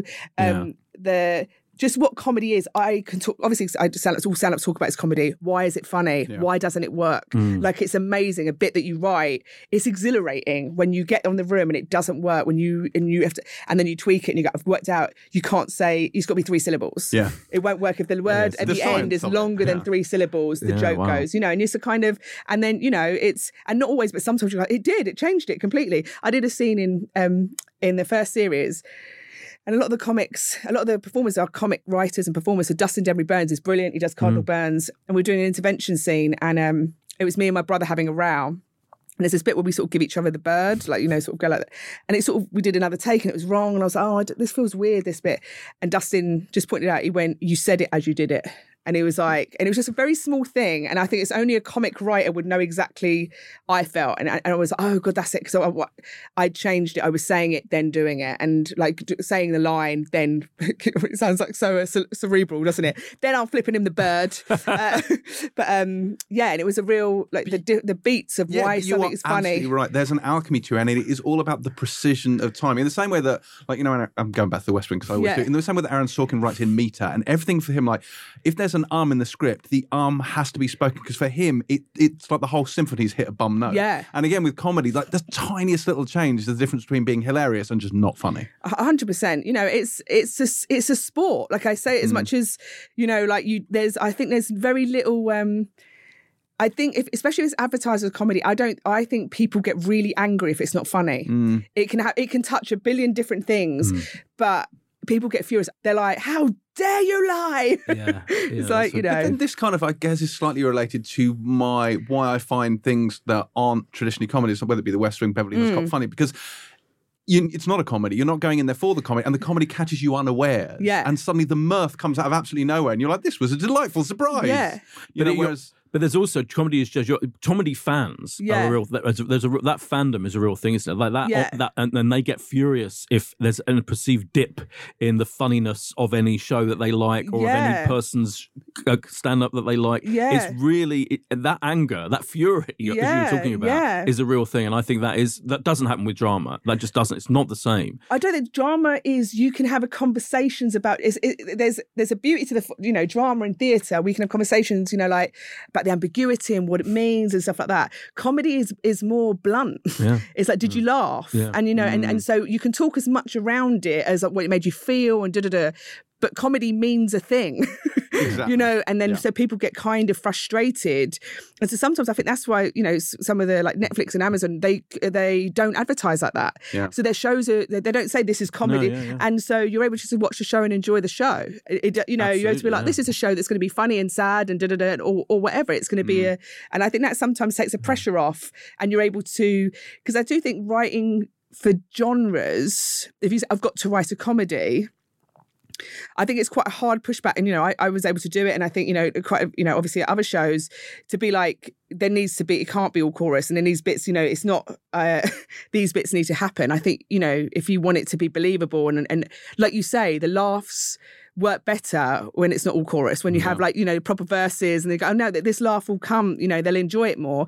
But um that is very interesting that you're saying about Netflix not calling things comedy, because I remember when Afterlife arrived, yeah. which you were in, which is yeah. the show, that was like, people spent so long trying to dis- debating was it a comedy, is it a drama, is it a tragic comedy, and he was like, it is what it is, yeah. you know, yeah. and that's it. And but it takes out the it, like it's, there's a goal oriented mm. thread to comedy and horror. Like if a horror, you see a horror, best film that's in the world, so if it's true. Not scary, it's not a good horror yeah. film. Comedy could be brilliant film, yeah. didn't laugh, it's not a good comedy. Yeah. Whereas for a drama, no one's asking you, did you feel dramatic? No. You know what I mean? It's just like, did you enjoy it? No, I think it's just the it, they are comedies. Are, you're trying to elicit. This is you're trying to make someone's body yeah. react. It's quite a strange. Like, it's like being a magician. like, like you say that, and they go, oh, like it's kind of drama doesn't, you know. And I think horror is a bit the same. You go like, oh, like you're you. you there's a physiological change that you promise. Mm. You're going to be scared. You're going to feel like, oh God, you're going to like yeah. get yourself into a terror because like you're literally going to be sweating in your own house, and that's what you promise people. And if they don't get to experience a physiological change that those two genres promise, they go, well, this is just me watching people. Yeah, completely. It's interesting, like, like criti- criticism of stand-up particularly. Mm. Like, if you go to a stand-up show and a critic comes and everyone's laughing, and they can't then go away and go, well, that was a terrible show. They yeah. just can't, can they? I mean, I guess you critique the kind of I think, level I think it's of... always fair to say, I think, you know, with all of it, you. I, don't, I think a criti- critic can always be like, this is how I enjoyed the, the show. You can you can still bury a show and be like, everyone was laughing. Yeah. yeah. You know, yeah. Like, you can. I don't think you have yeah. to be, but I think you probably, what you can't say is objectively it's not fun. Funny no, because yeah. it's sort of that becomes like a cognitive dissonance there where you go, what yes. you t- well when does it become funny? Mm, exactly. If they're, you know, but yeah, it's a it's fascinating. I love, you know, I love chatting about and why things work and why they don't. And mm. comedy, I find, you know, I, I don't think it, mm, the fail isn't as hard as a comedy that fails. A drama yeah. can fail so softly. Mm. Uh, a comedy can fa- it just is like. Poof, But also, you know, like the creator of the drama could say, well, you just didn't understand it. Oh, yeah, one hundred percent. You know. That's the, this is the greatest funny or die. Uh, it isn't um, it? I was about to say, we've gone much more highbrow. Yeah. Also, I think the nadir of my professional career was the time when I tried to explain to a professional comedian why comedy isn't funny. So uh, let's let's never speak of this again. Yeah. Um, I will say, I will say, just going back to this yeah. episode for Ilan, uh, the one bit, I mean, it didn't make me laugh, but the only bit that made me smirk, yeah. so you don't get points for a smirk, was uh, he, he, um, uh, Jess is introduced to the hot English teacher. Well, he's a science teacher, but he's yeah. English. Oh yeah, this is the funny uh, and he's got bit, a yeah. French name, and his name is Mister Gozinieux. and so and so she and he goes, Go, goes in you, goes in me, go go go, and it all gets a bit like, you know. So yeah. it's like lols. That is the funny thing. And also, he's in the, the headmaster or whatever introduces the yeah. new English guy yeah. to Zoe's character by saying, "Don't be confused by the way he talks in a very strange way." And you're he's building British. Up to, and it's, yeah. he's British, and that was funny. That's yeah, good. That was That's funny, a good yeah. pullback and yeah, reveal. And there's a bit where one of the characters refers to his genitals as Dugil. Is this an American? I've never heard that before. Dugiles? No, I didn't. Yeah, no. and, and then the answer, and it's. Uh, it's I think uh, they were trying to be trying to be funny. And then it's Damon Wayans Junior is in it, and he refers to his as Sam Jackson because it's in everything. Oh my that's God! That's the level of humour we're dealing with. uh, there is something, you know what? It's that daytime telly. There is something about American sitcoms. What's the one with a guy? He's like a delivery guy, and he's married so, to the lady who left Scientology. Oh, I don't know this. Oh, I don't know about that one. Oh, you do know this one. Uh, I just want to get is so like on the nose working class. It's like, pick up my paycheck oh, and drive home is, to um, you. Is this not the Kevin James one, is it? Is he a bigger guy? Yeah. yeah. yeah. Yes. Yes. Oh, yes. Yeah. Yeah. yeah, yeah, yeah, that yeah, one. Yeah, yeah. Yeah. It's the old, oh my God. It's I'm, the old one. Yeah, you're on in the morning on Channel four. Yeah, yeah, yeah. And I'll okay. just, I, it's the comfort level just leaving it on. You know what it has? It has, um, my honestly, conversations with me recently like quizzes. I'm like, you know the guy. yeah. Um, It's uh, Ben Stiller's dad's in it. Yes, Jerry Stiller. Yeah, Jerry yeah. Stiller. And he's yeah. great. And I, I'll watch that show just for him, for his lines, because I'm like, yep, it's worth watching. King of show. Queens. That's it, King show. Of Queens. Yeah. yeah. And I'll leave that on for yeah. every time Jerry Stiller. I think he's hilarious. Because yeah, Jerry Stiller was in Seinfeld yeah. playing George. It was I mean, incredible. incredible. I mean, Seinfeld, which is the greatest show of all time, in my opinion. I saw him recently. I was in the front row at Soho Theatre. Oh, uh, the front row? That's yeah. brilliant. It was uh, really I, great. I he doesn't Jerry let you Seinfeld. Down, does he? No, he's yeah. a, and he brings such dignity to the yes, pro- profession. That's such you know, a good it's word, a real kind of, he, he doesn't have to be there. And it's sort of that, you know, he, and he does that so lightly. Like yeah. I don't have to be a, you know, I'm, you know how rich I am, but he doesn't say it like that. Right? Yeah, it's incredible, isn't yeah, it? The way he does it. It I agree, it's how yeah. he makes you feel about yeah. it. He's like, it's yeah. such a celebration of what we are and how we do it, and it makes you feel yeah. like it's a good thing we chose right. Yeah, yeah I love him. So front much. Row of the Soho Theatre. I saw him once. I was the back row at the O two. Oh, it was a no. very different experience. He might as well have not been there, but you know, yeah, the before, O two is a big bef- room. Before Louis, um, you know, was was new Louis. Um, I went cancelled. to yeah, before Louis was cancelled. I went to Wembley yeah. and, oh, I can't say this. You started. I can't say this. I cannot I say. I think Louis is going to get do? annoyed. Oh, no. I mean, Christ. No, I can't. Oh, okay. Okay. We'll draw a veil over. Okay, wow. Use do your you imagination watch, for that. Have you watched any of Jerry's um, Comedians in Cars Getting Coffee? Yes. Yeah, I love that. I love them. I oh love them. And I love the, uh, um, the Eddie Murphy one made me feel a bit sad. Yeah, yeah. Um... I don't believe he doesn't want to do comedy. I know, I I agree, yeah. I felt, I felt kind of, um, I was like, and I felt Jerry didn't either. No, totally, I felt, yeah. I felt like he, and I get the fear and I get all of that stuff. I just felt like, I don't know, it made me sad a little bit. I, but it was also, fact, not like sad, like feel sorry mm. for him, but it just made me feel a bit like, uh, yeah, I think Jerry... It, There's such it's such a beautiful way. It's a bit like The Trip, you know. Yes, I love The Trip. Yeah. Our lives are so noisy and so that sometimes just watching two people having a conversation mm, yeah. where it's not about the current of the, the politics of the day or whatever. It's just like, why do cups have had, the, you know, yeah. and the kind of. It's it's a bit like giving your brain a break, and I just love obviously because of comedy, and I, I think he talks about comedy in the way that comics talk about comedy, which is like it's never done. It's like mm. why is this bit? Why yeah. does that work? Why does that not yeah. work? When it's you know, and I I'm fascinated with that. So yeah, and, but I think if even if I'm not a comedy fan, they're great conversations. I watched the Eddie Murphy one. I loved it. Yeah. I used to worship Eddie Murphy. I mean, so. everyone. He was yeah. you know, and you know, obviously not all of his material was aged well. You know, oh in the my way. God. I like Delirious. I used to quote endlessly. Now yeah. I couldn't even watch it. Like, no, I couldn't say it. So it's incredible. You know. That how times have changed, but I think I felt like he didn't want to. Be, he didn't even want to try and be funny. Like it was quite a weird. Like he, yeah. he was. Like, I like he'd made a choice to be like, I'm just going to be honest, and you know. Yeah, that was but, very. You know, yeah, it was kind of like he'd been like, and Joe was trying to get into play a bit. Yeah, yeah. Did you see the Martin Short one? Oh, he was. He, I love him so much. He was just a dream. A dream, isn't it? I just, could watch them. Yeah. Just chatting shit, was, honestly, for like eight hours. It was amazing. I was devastated when it finished. That was my favourite one. Yeah, it's my favourite one. I was one, like, yeah. It, yeah, it felt, he was open, gregarious. Yeah. He sort of has that thing where you can tell, like, I don't know, he's at that perfect point where he doesn't really care what you think about him. Exactly. Do you know what I mean? Yeah. He's sort of, so he's not trying to be guarded or, yeah, you know, he's just being like charming yeah. and funny. And there's one, there's a bit where these people, he, he get people tickets for the sh- for his, you know, I think a theatre show. Yeah. And they don't mention the show after. And then, so obviously that's the worst thing in the world. I've had that with stand-up. You come off and people are like, hey, like, what do you mean, hey? Like, like how bad was the gig? Yeah. And so he ends up going for dinner and they don't mention it. And so he's just like in hell and he pays for the dinner and his wife's like, why did you pay for the dinner? And he's like, I had to get out of it. It's like, but it's such a, I love when people are really honest. Yes. That, that stuff. Yeah, my sister brilliant. Came to me to Latitude once and um, we were, you know, where the ramp is, where to do the gig. And she was going to wait there. And I said, if you wait here, whoever comes off, you have to say, well done. You'll be the first person they see when they walk up. Like, you can't just dead eye them as they've walked off stage. She was like, but they'll know they've done well. I was like, they don't. So true. So true. Well, Ilan, if that answers your question as to whether or not New Girl is funny, uh, sorry, that did not pass the test. However, next week's candidate comes from, this is from Graham Wells, and he has picked Green Wing, Series one, Episode eight, The Space Auction. This is a show I have never seen. I enjoyed it. I must say as well, I feel like I've been quite harsh on New Girl. I think there are probably episodes that are very funny, so I don't think it should, yeah. I don't think it should be ruled out as not funny. There's way worse. There's way oh yeah, way worse. It, yeah, yeah, it's not yeah. a. It's not. It's not. It's just not one of my favourites. Well, Boyd's bugbear on this is exactly that. That people are picking shows that are funny and then episodes which are not funny. That's but, yeah. So know. I don't think it's a. I don't think it's a, an unfunny show mm-hmm. um, uh, by a long shot.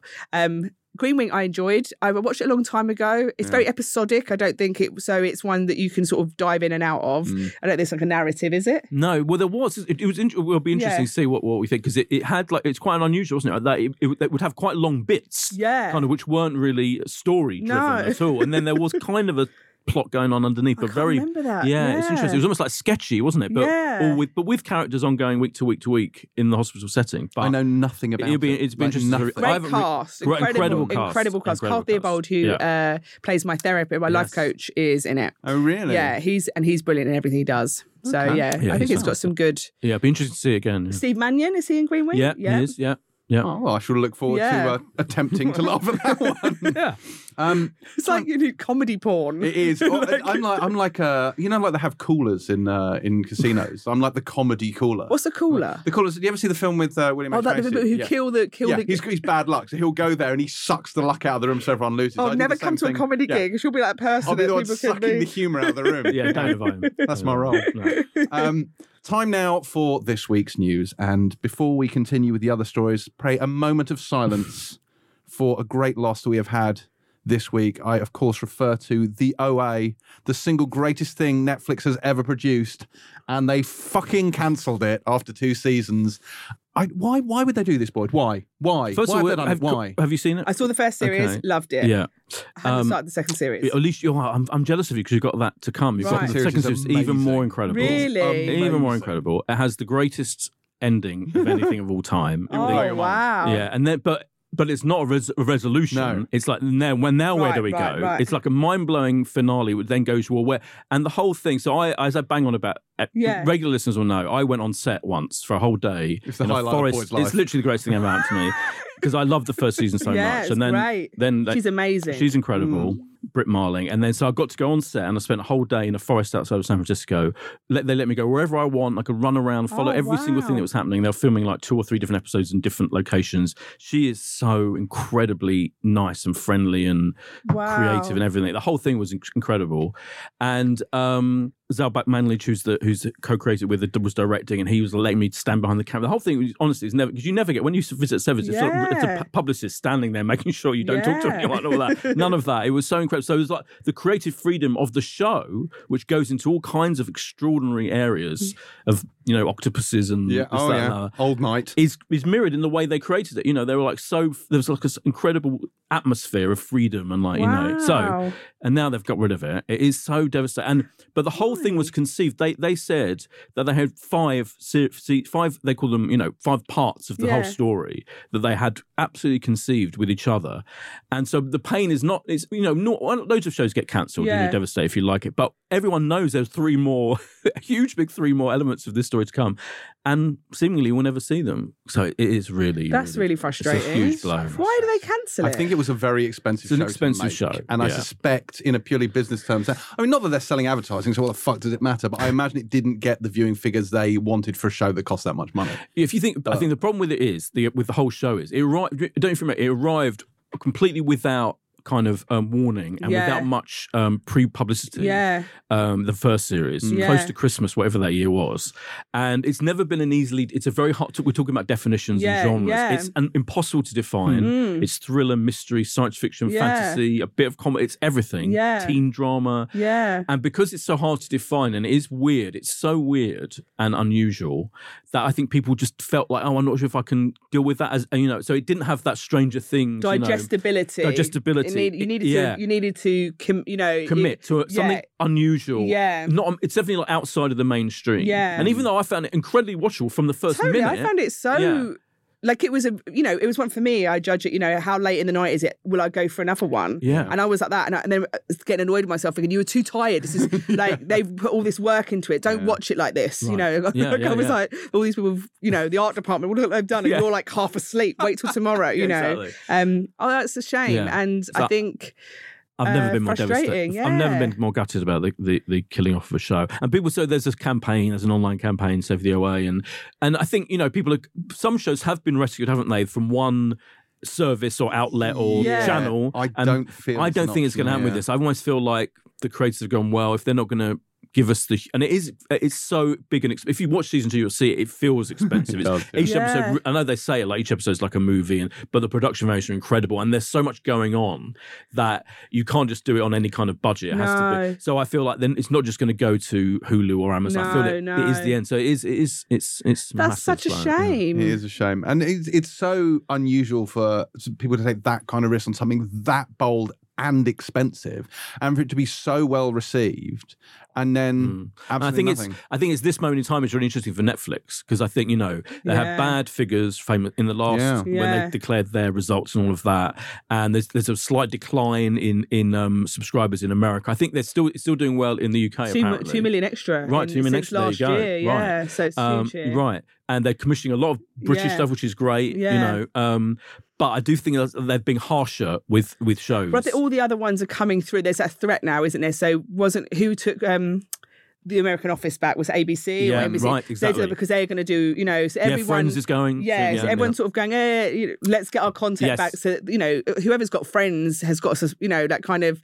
And so I feel like immediately you go, it's not going to be great for a consumer because we're going to have to have more things to be locked onto. Yeah. But then there's also, you know, you can feel like Netflix maybe won't have that because you know every all the channels are watching. Yeah, yeah, they're exactly. going, oh, and we're so, they're giving all yeah. their best content to yeah. Netflix, and you know, it's it's just it's even just the. The, you know, when you go on the the website for Netflix, yeah. the face. Oh, oh yeah, the the interface. Interface. Yeah, yeah. It's such a great interface. Yeah. And oh, I completely. just think, yeah. it, you know, you sort of, the and it's really, it's done that thing that almost McDonald's has done. Yeah. You go, Netflix, you go, yeah, yeah. you know, like it's all done, yeah. you you trust it. Yeah, I once went to, a, I went to an, a meeting with Ted Sarandos, and I'll, and, and, and I mentioned this before, like I wasn't allowed to report on it, so it was off the record. Yeah. And he said they spend so much time choosing each picture on that interface for every show, the one picture that's going to represent every show. Like those things are completely... Oh. multiply researched and tested, and it's you know, incredible. It is incredible. I'm, I'm yeah. so like, that's the stuff I just because you know why why one why it's such a big thing and why it is.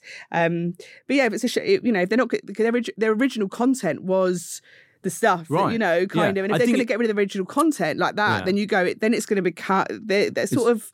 It's an interesting moment. Yeah, yeah, that's why I think it is short sighted, because this was a, such a bold, daring, yeah. unique thing that they've got to do bold, daring, and unique, because that was until. But maybe that's changing. That wasn't mm. its U S P, but, but now maybe. I, like on the one hand, from a business point of view, you can kind of see in their head they probably think we've got Sex Education, which costs fuck all, and so like everyone watches it, hugely popular, right. brilliant, and then you have got the O A, costs a fortune, and a handful of people watch it, but. It feels to me like this is their Mad Men. Do you know what I mean? Like it's the yeah. show that is critically acclaimed, but nobody watches. But yeah. it gives them the kudos and the heavyweight, which they're going to need when Disney Plus launches, when Apple Plus launches, yeah. when all of these services. Like in America, they have this a little bit with Hulu and whatnot, but over here, it's Netflix and Amazon. Do you know what yeah, I mean? From a streaming yeah. point of view.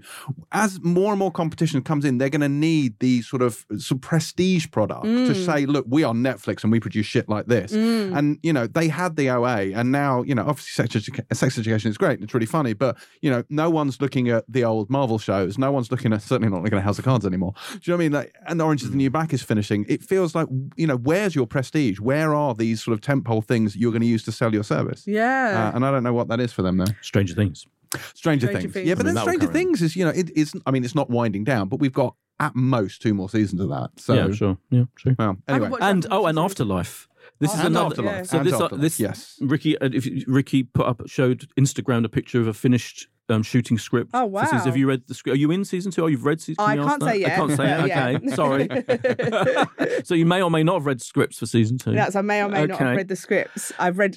Uh, yeah, I've read a bit. Okay. Let's just say I'm excited. I'm very yeah. excited about that because yeah. series one was a, it was an extraordinary thing. Yeah, yeah, yeah. It done. It was amazing, and it done so well. And for Netflix, it, it was hu- like it was such a huge, huge show.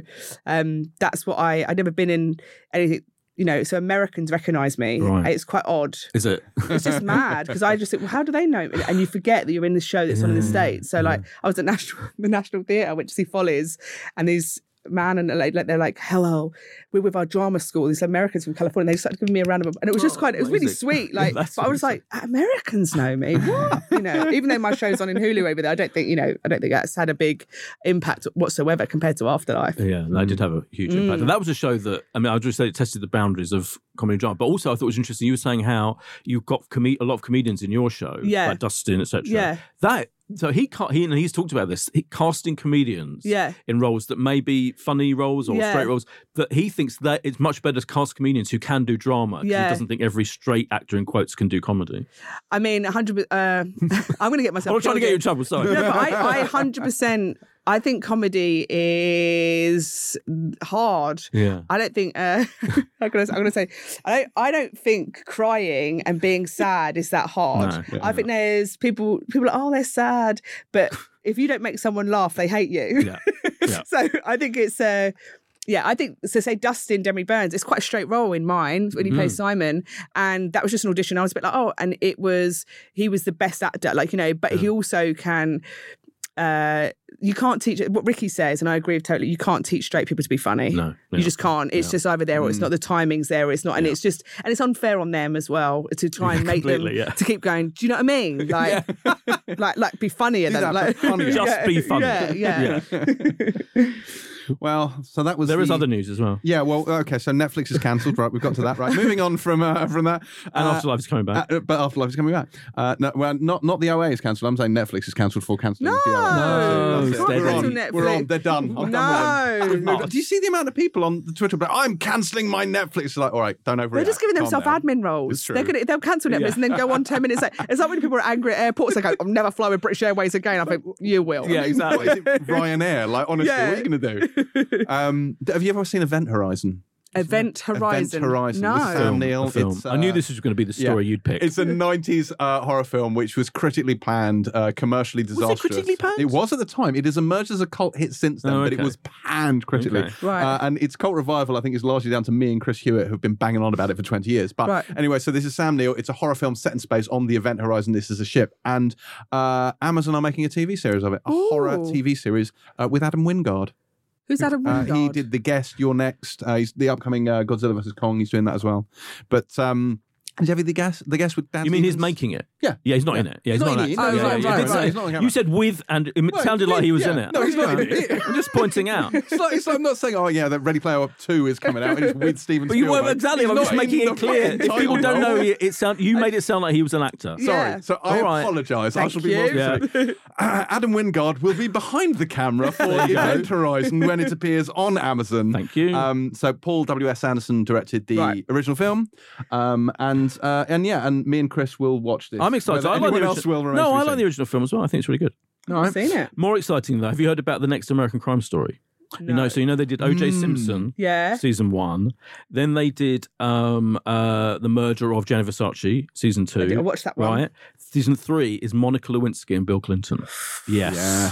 Yes, and she's, and, she's, a, producer, and she's a producer. Yes. So this is a really interesting yeah. thing. Yes, so I, this has been percolating for years because mm. they a couple of years ago they first announced that this was the plan, was to do the Monica Lewinsky story, and then they cancelled the idea because she wasn't involved, and the creator felt he felt that it wasn't right to do it without her permission, which no, is really true. Yeah. Now she's producing. Well, that's just a brilliant thing, I think. Now that, that she's so involved now that she's driving the whole thing. It's amazing. I think she took such, you know. I, I read I read quite a lot on her, but you know, she that thing happened just at the, the beginning of the internet as well. Yeah, yeah. And so she was the first sort of big internet hate. So her mm. hate came from around the world. She was like, it was everywhere. The story, yeah. she was at where a story normally wouldn't have gone so far, it travelled. And I just think, you know, and you've seen that TED Talk she has, it's amazing, you know, she's, she's incredible, incredible, you know. Because she does all this anti-bullying work. Yeah. She's and really funny as well. She just, you know, she was a, like a young woman who did, like, she gave a blowjob and her life ended. yeah, right. Do you know what I mean? Yeah. You go, wow. Yeah, like, you know, incredible. And her friend betrayed her, you know, she was all... Yeah, yeah. Um, So yeah, I think it's great, and I think it's uh, it, it'll be it, an you know for not it's going to be so salacious, yeah, I'm sure, because there's no way they can do it and sort of hide any of it, you right, know. So right. I imagine it has to be, you know, the dress and stuff, you yeah, know, like because yeah. that's oh. wasn't one of her friends phone up and you know that the F B I not the F B I, whatever they say we want the dress. Yeah, yeah, She's yeah. mentioned in the phone yeah. call that um yeah so it's really fascinating, isn't it? And Beanie Feldstein is cast as incredible. Her. Yeah. Have you seen Booksmart? I haven't seen uh, it yet. So no, is it great? great? Yeah, so did you good. laugh? Uh,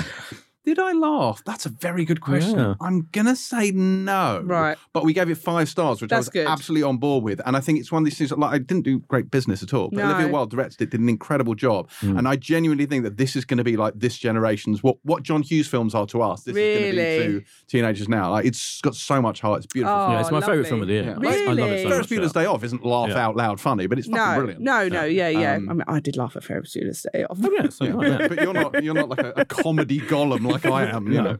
know. Um, so, so yeah, no, that's uh, that, that's very exciting. That's so, great. She, yeah. she did my favourite tweet of the year, where there was a thread going around saying, "What's the best? Uh, what's the worst piece of advice you've been ever been given?" And she chimed in with, uh, "An uh, an internship at the White House will look great on your resume." And oh, I thought, oh, "Bless you." That's good. That's, that's really good. good. Yeah. That's exciting. I didn't watch the O J Simpson one because I just watched that documentary that was yes. like, mm, you know, like five, so, seven yeah. hours or something. Yeah, yeah. And so it, I just couldn't like my right, brain, enough, and I yeah. just thought that was such an incredible.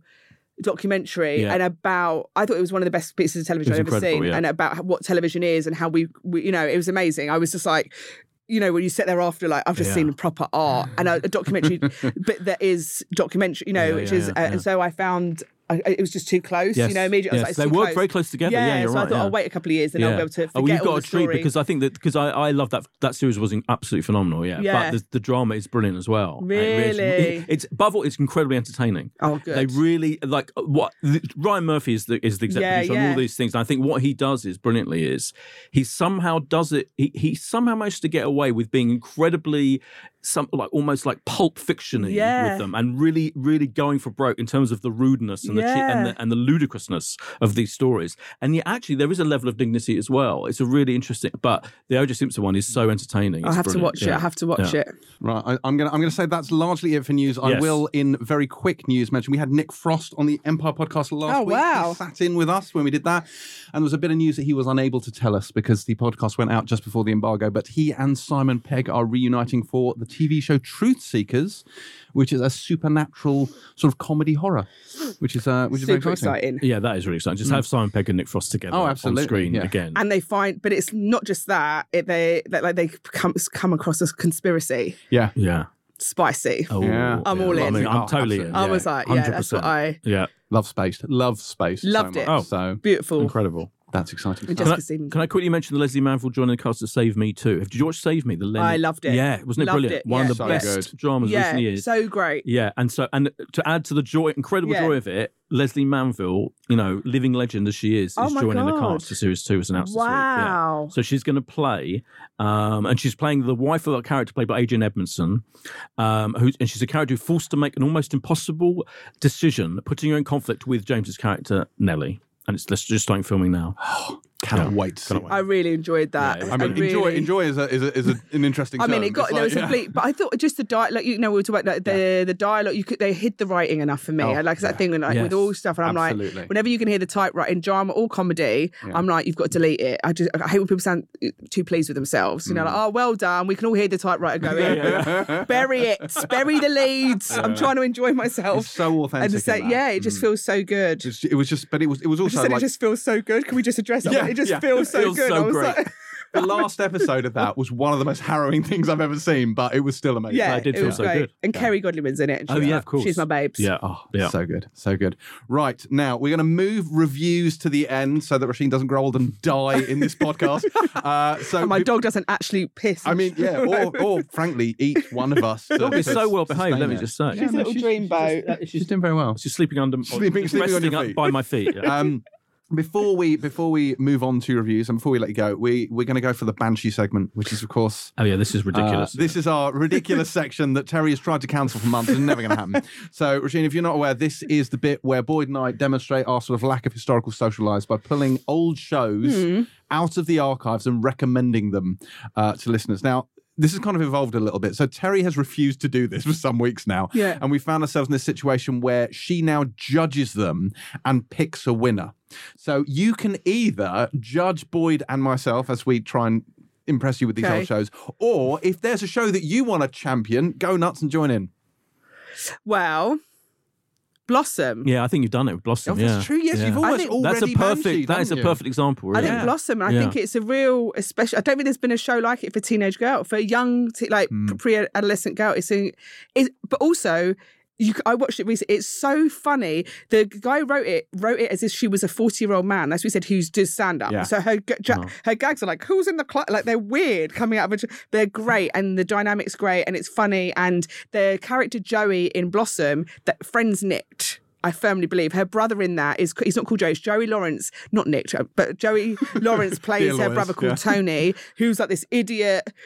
Uh, you know, kind of like uh, good-looking guy, yeah. you know, and sort of like she, he has a bowl of cereal. She's like, "You've used all the milk," and he's like, "Have mine." Like, you know, the rest of the milk in his cereal. It's a, it's a terrible version of the joke, but it's really good. Very good. I, you know what? Blossom's That's a really good one. example. I, I mean, I've definitely seen at least an episode of Blossom, but I didn't watch it at that time. I mean, I wasn't its target audience, let's be She's honest. She's got a best but... friend called Six, and uh, and she just wears hats, and they make video diaries, and she has I a remember love... the hats, actually. Remember, yeah, she went, yeah. no matter what the future, there's anybody's guess, ain't no good reason getting all depressed. It's so good. I'm going to go back and watch Blossom. I think I'll that, Which is the well. inspiration. That's the whole point of, the, of this yeah, feature. Well, no, I mean, it's yeah, the only it's point of this feature. To inspire people to watch it. What yeah. I'm, my homework for hope Hopefully next week is to watch This Life. So that's yeah. something that's I told great. Terry I will watch it so that we can talk about it on the next show. Right.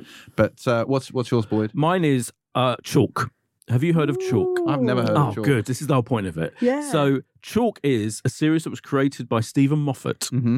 of Sherlock and Doctor Who fame. Um, and Coupling. He did Coupling. So everyone's Ooh, heard of Coupling. Yeah. Yes. But this was his comedy he did in nineteen ninety-seven, which he, I, I think it's fair to say, and I, I, might, I may be wrong about this. I've just said he doesn't entirely like talking about it. It right. wasn't well that well received. It was kind of slight. It was an out and out studio sitcom, yeah. um, set in a school, starring David Bamber, who I love. Um, David Bamber was in Camping. Just, yes, he, yeah, yes. he played. Do you remember he played? The, he ended up naked, completely yep. naked. A middle-aged guy of a certain age. Went, he's an incredibly bold, daring um, actor. Anyway, yeah. he's, I love him in everything he's in. He was played this completely kind of bonkers teacher in this school, and it was a very daring, edgy look at school life because it was out there. The tone of it was like really heightened, like really extreme, out quite outrageous. Yeah, with about teachers dealing with pupils and how annoying the pupils are, and how crazy the teachers are driven by them, and how teachers can be really, really crazy and. It, and, and it was just quite an extreme sitcom, and I loved it. And it only lasted for two series. On it was B B C One, um, and it was created by Stephen Moffat. And I, I genuinely, genuinely loved it. And not many people have heard of it. No, I'd never heard of it. Ah, I, I vaguely remember. Yeah. Like I remember hearing the word. Yeah. Also, Nicola Walker was in it. Like really, good, Geraldine Fitzgerald was in it. Like good cast, yeah. but it was maverick and crazy and quite really? over the top. Yeah, so and be prepared. A school, set in a, in a school. school, set in a school. Can yeah. people watch it? A anyway? comprehensive school na- named Goldfast High. I can only. I'm sure you'll be able to find it. I mean, I haven't checked. You didn't go down to Computer Exchange. I didn't go down to Computer Exchange, right, but okay. It, okay. I mean, yeah, it must be somewhere. Oh.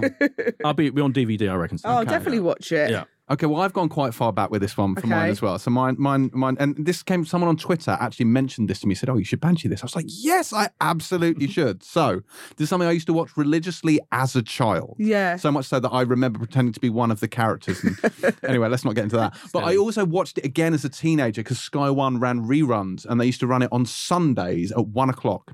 And as a lazy teenager, I'd be out with my friends on Saturday night and I would wake up just at one o'clock, just idle bastard. Yeah. I used to wake up just in time to watch this show. And it is, of course, Robin of Sherwood. Ah, yeah. I thought he was okay. at Dawson's Creek. It's not Dawson's Creek. No, that's too famous for actual banshee, even though he does pick really famous shows. Kind of thing I would do. What did you pick last week? I did Spooks last week. Oh, yeah, Spooks. Anyway, so Robin of Sherwood. So this was nineteen eighty-four, I think this started. Uh, and this is not only notable for rocking. Do you remember the Clannad theme tune? Oh, yeah. God, it had, yeah. So the theme tune was yeah. kind of, it was like, Robin, the Hooded Man, and had all pan pipes and stuff, yeah. and it was great.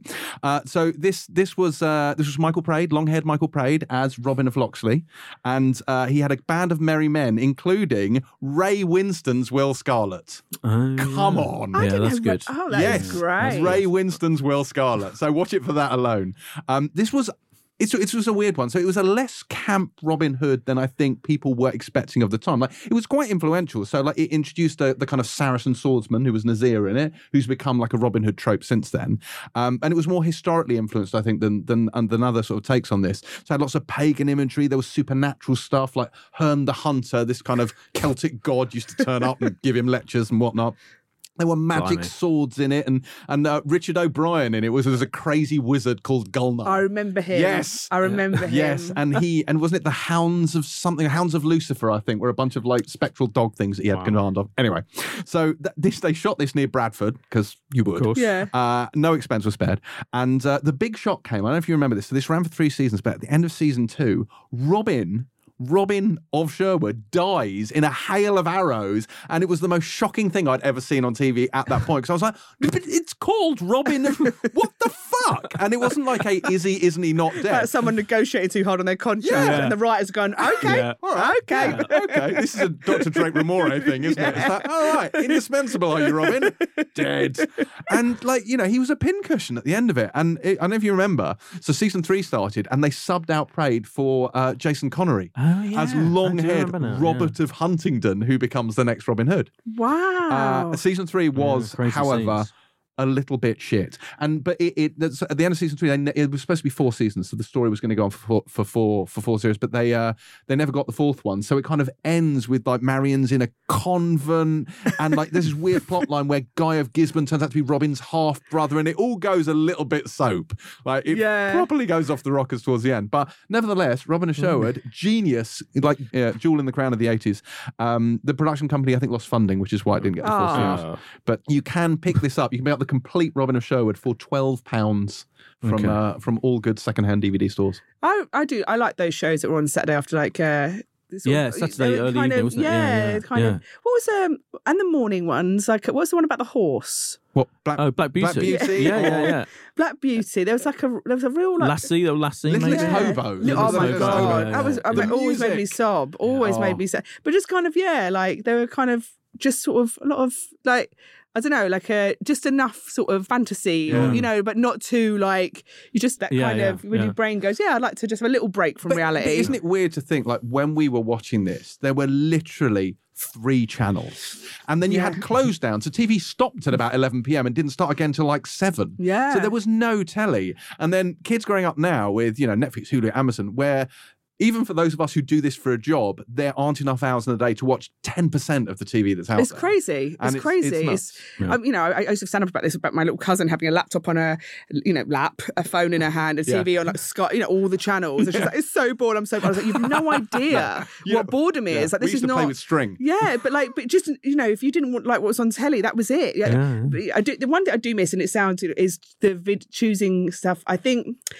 going to the video and choosing. Yeah. I think sometimes how accessible something is, you are more dismissive of it. And I think we, because yeah, we consume like that, we're like, it's rubbish. And you go, it's a million pound show. And there's like, these writers have been, yeah. you know, and I think we can be much more dismissive of things quicker because you're like, there's loads on this. That was a rubbish thing I watched. You're like, it's a piece of art that probably took two years out of everyone's oh, life. Yeah, yeah, yeah. You're like, oh, absolutely yeah. crap. Yeah, if something's yeah. not like Breaking Bad now, yeah. in the first ten minutes, I was yeah. like, I'm not bothered yeah. with this. Yeah, yeah. Life's too short. I need a yeah. masterpiece. Yeah. Yeah. Yeah. We mentioned this a lot, like, when we reviewed Widows. We were yeah. like, you know, what's a show like? We're like, it's fine. It, and in were this like nineteen ninety-five, it would be essential viewing. Yeah. But now in twenty nineteen, it's not worth your time. No, so, so the bar funny. Is yeah. so high. Widows as a, a series or the film? Yeah, it's Kate Beckinsale. It's, uh, oh, it's not, right. not, the film was great, but yeah, so this is a series with, with Kate Beckinsale. I think right. Is it Widow? Is it singular? I think it's Widow. Widow, not, yeah, it's not Widow's the thing. No, not, not Widow, the right, right, one. Right, yeah, right. Widow. It's yeah, Widow. The Widow. The, the Widow. Widow, that's right, yeah. it. The Widow. I'm, glad you, I'm glad you picked him up on that. That's like Widow. Yeah. Quite important. Hang on, boys, none of you, none of, see, you, neither you nor Terry picked up the last week. I referred to Alison Brie as Brie Larson about four times, and neither of you noticed. I mean, we don't listen to what you're saying. This is abundantly clear. And on that note, we have to say goodbye to our, our new Terry. Um, oh no! I think, every, I, I think everyone's going to miss. Be very glad to get Terry back. I talked quite a lot. I was quite. I think I uh, really upped the word. We knew you'd be good value though from that. You've sworn at me a lot less value. than Terry does. Yeah. So there's that. I'd like when Terry swears at you. I do. We all good do. At it. We all do. Yeah. yeah. Um, yeah thank you so much for coming. Thank and you for having me. Let's not thank forget you. that the two final two episodes of Game Face are absolutely. on this yes. Wednesday, absolutely. ten o'clock. Ten o'clock and then ten thirty. Yeah. yeah. yeah. And then and, are... and then we're done zoned. And they are fantastic. Thank you very much. Boyd, it's just the two of us now. I know. It's just a bit, I feel, it's a bit sad. I feel bereft. I mean, I feel really sad for the listeners. Yeah. Just having two, just bald, now, now, two middle-aged, middle-class yeah. bald men. Interchangeable white men. Yeah. So now for the interchangeable white men segment, otherwise known as reviews. This week we begin with season two of Succession, a popular, critically acclaimed dynasty drama from H B O, and one that I am apparently the only person in the world not to like. So Brian Cox plays Logan Roy, the C E O of a media empire, and it's kind of which one of his carrion-eating offspring will inherit his empire. It all kicked off in the first season. It ended with there was a death, there was a betrayal, there was a hostile takeover, and I, don't, I only know any of this because I read it on Wikipedia, because frankly, Boyd, you told me if I could make it to episode five, I'd be hooked. I got to episode six and wanted to die, so I kind of, I couldn't do it. Wait a minute, so you watched We're reviewing season two. We're reviewing season two, and I watched the first episode of season two. I should point out I have at least done that much. Right. So you and you watched up till episode. So six I watched of episode season six one. Of season one before I gave and up. Confu- okay. And then I've read the summaries. Right. So I know what happened at the end. Okay. And now, fine. This is season two. Well, okay. You're wrong. I, I think it is an absolutely brilliant show, and here's here's why I lo- I, I I love it so much. It's so it's created by Jesse Armstrong um, of Sam Bain and Jesse Armstrong fame, the duo created Peep Show, which we reviewed in in uh, recently. That's right, on uh, Funny or Dire, and um, he's also worked on shows like The Thick of It um, uh, before and Vi- and Veep. Yep. So there's a kind of comedy, but what you were saying earlier about the, about your West Wing thing, mm. there is a com, a big comedy element to this series. It is about a group of unlikable, yes.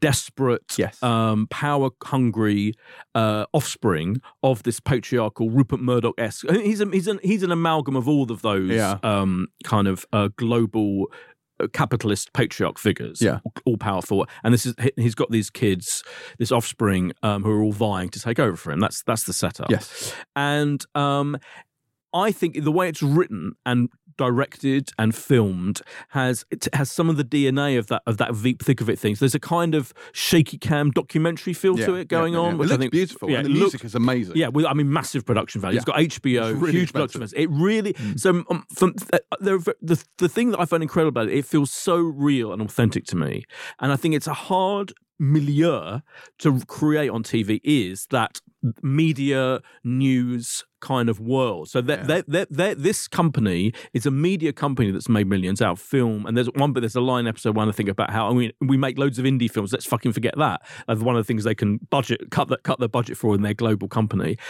All, all of that rings so true to me, and I think it's a really hard thing to pull off. I think it's the most accurate because I've you know look at that world of global media yeah. and the people who run it, and I think that is brilliant. And I think the way it touches quite smartly on what's going on right now, particularly in America, you know, politics, media, that intersection of politics, media, and power is brilliantly done, and and and kind of high finance, if you like. Mm. And at the same time, I think it's funny. I think the characters are funny, brilliantly drawn, smart. They speak in this in this slightly heightened, you know, tone that, that of that Thick of It Veep thing where people say funny, witty things, but you believe it because they are smart, funny characters. Um, and I just think at the, I find the whole story, I find the whole, the, the all of these characters, this kind of King Lear-esque thing of the kids vying. Mm. By, the casting is perfect. Every, Cox is amazing. All of these mm. people inhabit their characters brilliantly. So I just love everything about it. The thing that people say they don't like about it, and, and this was a very common critique, you know, in, from I think particularly from American critics from the first series, was everyone is hateable and unlikable, yeah. and then it's not relatable. They're all Lannisters. I mean, as you say, they're all Lannisters. And I kind of get that a bit, but that's never a problem for me. I don't give a shit about likeable characters particularly. And I also think it's particularly not, not true because I think there are a couple of characters. Um, Please name one. Sarah Snook, Siobhan, Shiv, Roy. They're, so they're all they all do they all do immoral things. They're, they're all a kind of amoral. They all have, you know, they all kind of betray each other, all of that. I really like Shiv. I really like her performance. I think I, I I'd happily spend loads of time with her. I'd even happily spend quite a lot of time with Kieran Culkin's Roman, even though oh he is a little God. scumbag. No, see, no. see he. is of all of them the one right. that I cannot stand. Uh, he's, ent- he's always on, he's always making stuff. He's the kind of person where I'd have to have hit him by now. Do you know what I mean? Sure. Just, I, but I, I get that. I get that. Intensely aggravating what's on screen. So, so, so, okay, right. So here's my thing on this. I yep. get what you're saying. Yep. And I think our approaches to these things are slightly different in that in a film, I can absolutely hate every character in it because you're with them for two, three hours is fine. Mm. With a show, when you're spending tens of hours with people, if they're all irredeemable bellends, it's quite draining. And I find like I don't enjoy spending time. So a lot of shows, like the story might be okay. And maybe if it's a comedy, maybe it's not making you laugh that much. But if you enjoy the company of the characters, that mm. papers over an awful lot of sins. And I think the problem with this is I don't enjoy the company of anyone in it. So it doesn't matter how compelling the story could be. I'm not going to enjoy it. And I think this is compounded by the fact that the story is glacially slow. Like, it's doesn't. It's not like this is an action-packed thing. Like, it plays out very slowly. Not an awful lot happens. There are periods which you could, you know, depend, even with different characters, you can say there's not a lot going on. And I think in season one, I couldn't get past hating the characters and just not caring what was going on and generally being bored. However, and here's my but, I rather enjoyed the first episode of season two. Mm. I still hated Roman. I still wanted great. him to go and, you know, yeah. burn him somewhere. Yeah. But as you said, Shiv was was interesting. I very much enjoyed the new uh, contrite, broken husk of a man yes. that is Kendall yes. after the end of season one and yeah. what he goes through. Yeah, because he's and, the he's the guy he's the he's the one most likely to take over and yes. be the success. And he and his downfall is yeah. incredibly satisfying. And yeah. he's but what's interesting about him is he is. Even in this, like in season one, he's a hateful character. And even in this, he still is awful. It's like there's a scene where he's go when he gets coke off one of yeah, the other characters. That's he goes, a brilliant he's like, scene. Where did you get it from? He's like, got it from the park. He goes, yeah. I'm doing park coke. Yeah. It's the worst coke I've ever had. Yeah, brilliant. And you think, okay, you're still a dick, but he wears his wounds so openly. Yeah. Like he's so downcast and hanged on. Yeah. And there's a think, funny oh, recurring recurring joke about everyone. Can't, can't, no one can believe God, how pale and ill and terrible yeah. he looks, which is brilliant. Yeah. No, funny. It, it is good. And there's, yes. and there's a bag of raccoons gag yes. in there, which again is funny. Um, and I I watched this and I thought, do you know what? I I was dreading watching this because I was so bored by season one. And yeah, I really enjoyed this episode. It's fucking good. I can't, I don't agree with the glacial pace thing. I think what you're, I think you're confusing. I'm trying to say without sounding patronising. I think you're confusing plot, the way the plot works, which is, for me, the whole thing was a slow burn build-up yeah. to the incredible finale. Wouldn't know. Didn't right. see it. So it's very deliberately structured so that it's all building, building, building to, uh, as you say, the finale was one of the greatest episodes of T V for, for years. I think it's fucking brilliant because it all everything comes. But none of that would work if it wasn't for the fact that it is building up to it. It is a build, mm. a slow burn. But slow burn doesn't, of plot, actual plot, if you like, going incident, incident, incident. But scene for scene, it's inc- actually, I find it fast-moving and pacey. Mm. Incredibly quick cutting, and you know it's got that kind of zingy quality that's here to go back to the thick of it and Veep that those shows do. So I don't. It doesn't feel slow at all to me. I think so. I think even though in, in terms of actual incident and action and you know plot development week on week, it's not it's not going through plot like something like Line of Duty. Yeah. It's reveling in character and and and what they do from moment to moment. Mm. But that isn't boring and slow. But, no, but this is what Mad Men did as well, didn't yeah. it? It reveled in character. And oh, but I think it's much. Of... I think it's much. Pacier than Mad Men. Because Mad Men bored my absolute tits off right, as well. Right, but I think, I think that's... I wouldn't argue with you with Mad Men. I think Mad Men, you bathed in the kind of... You bathed in the kind of feel of it. Yeah. A bit like Once Upon a Time in Hollywood, actually, the Quentin Tarantino. That reminds mm. me of Mad Men. People are, people are complaining about that thing being a bit boring and not much happening until the end. This is not like that at all for me. This is like actually a really fast-moving, pacey. The way it's made is, is fast-moving and pacey. I don't, I don't buy it. It's just not a lot is happening in terms of actual you know, thrillerish plot, but it's not that kind of show. But I think we have maybe different expectations, because like I watch, there are many episodes of The West Wing where not an awful lot happens, but yeah. the the the pace of it and the the the sort of energy in the writing. And oh, I think there's incredible energy the, in this the, writing. Just spending time with those characters. Like if those characters just sat around and played Scrabble for four hours, I could watch it. Well, I feel the same. And again, I feel the same about these. Well, people. This is fine, but it's just that the the bell end factor for me, I think, is more of an issue. And again, the bell, you know, they're all bell ends in Veep. They're all bell ends. And think of it, this is a tradition of yeah. bellendery, but it's making them entertaining. They're incredibly entertaining. That's why I love it, and I'm, I'm happy to spend time with all of them, even though they're all fucking horrendous. So what we're saying is I struggle with entertaining bellends, so yeah. it's actually a, yeah. it's, it's a fault of mine. It's your all fault. Right. So that is Succession Season two. It airs on Sky Atlantic and presumably Now T V uh, oh, on yes. Monday, August the twelfth at nine p.m. It's full of bellends, but you might like it. Uh, much like Euphoria. Right. Yes. Uh, up next is N O S four A two, spelled N O S four A two, Shudder. Uh, this is an adaptation of the novel of the same name by Joe Hill. Now, this one aired in the U S back in June. It's already been renewed for a second season. It stars Zachary Quinto as the supernatural driver, Charlie Manx, who abducts children and takes them away to a place called Christmasland, which is as creepy as it sounds, while sucking the life force out of them. Um, in addition to that, it features a magic bridge, clairvoyant Scrabble tiles, and a vintage Rolls Royce. Would you like to know, Boyd, would you like to know a hot N O S four A two fact? Go for it. In America, the book is written like this, N O S four A two. In the U K, the book was retitled N O S four letter R two instead of N O S four A two, N O S four R two. Well, fair enough, because it doesn't work with the A. No, because it doesn't work. It's N O S four A two. But the T V series is still N O S four A two. I know. So it's insane. It's nonsense. It's fucking ridiculous. Yeah. Fuck them. Like the show, Like frankly. the show. No, that's Yes. harsh. Oh, come on, no. Oh, you didn't enjoy this no, at all, I did, did not enjoy it. See, when I started this, I thought this was going to be, I thought, well, it's ten part. I thought, fine, this is a ten part adaptation of a novel, except it's not, because it's been renewed for a second season. So this is now mm. an ongoing concern, I guess, like Mister Mercedes is. Yeah. Uh, and I was like, okay. Now, I've never read the Joe Hill book. I've seen Horns. This was his third novel. And this, I mean, we talk about glacially slow.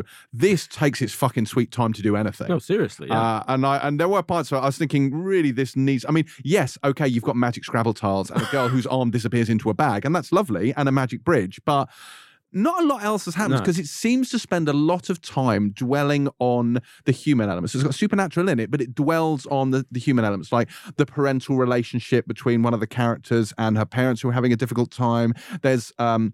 lots of sort of class divide drama in there, which is a little bit, well, it's not a little bit clunky, it's a lot clunky. Um, you know, and I can't, all the way through this, I was thinking this would have made a really good, tightly scripted three-hour movie, you know? And I just thought, mm, that was maybe the way to go with this. Because this, like, don't get me wrong. I'm not sure if it had been a really good three-hour movie. No, but I think it could have been. Like, there's this good stuff in here, but it's kind of, you, it gets lost amidst the sort of mundanity. Whereas I think, you know, it's not that creepy. It's not that scary. Like we were talking about earlier, you know, as a horror, it's not scary. No. Uh, and because it doesn't move quickly enough, it's not that compelling. Yeah.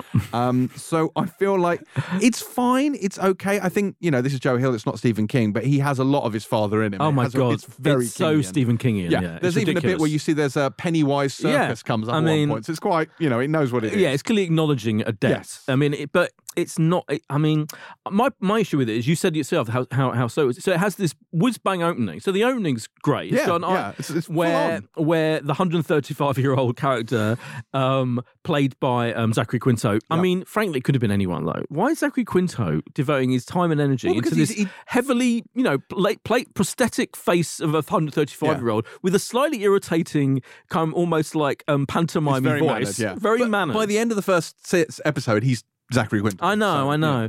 But I just so yeah, it's got this really eye-catching opening with where he's kidnaps this kid, and it's quite yeah, cre- that it's is creepy, brutal. and that's mm. bold and that's brutal to actually kidnap a kid, luring a child from his home into this creepy Rolls Royce car, going off to Christmasland, and that's fine. And then it's like almost like the creators have gone, so we have this really snappy opening that's going to get everyone excited, and then it's like oh, and relax, yeah, and then it just relaxes, and it takes a long time yeah. to establish these other characters, too long, way too mm. long, and by the end of it, I just thought, no, I'm not bothered, no. I've seen now I've seen Zachary Quinto becomes Zachary Quinto. That's fine.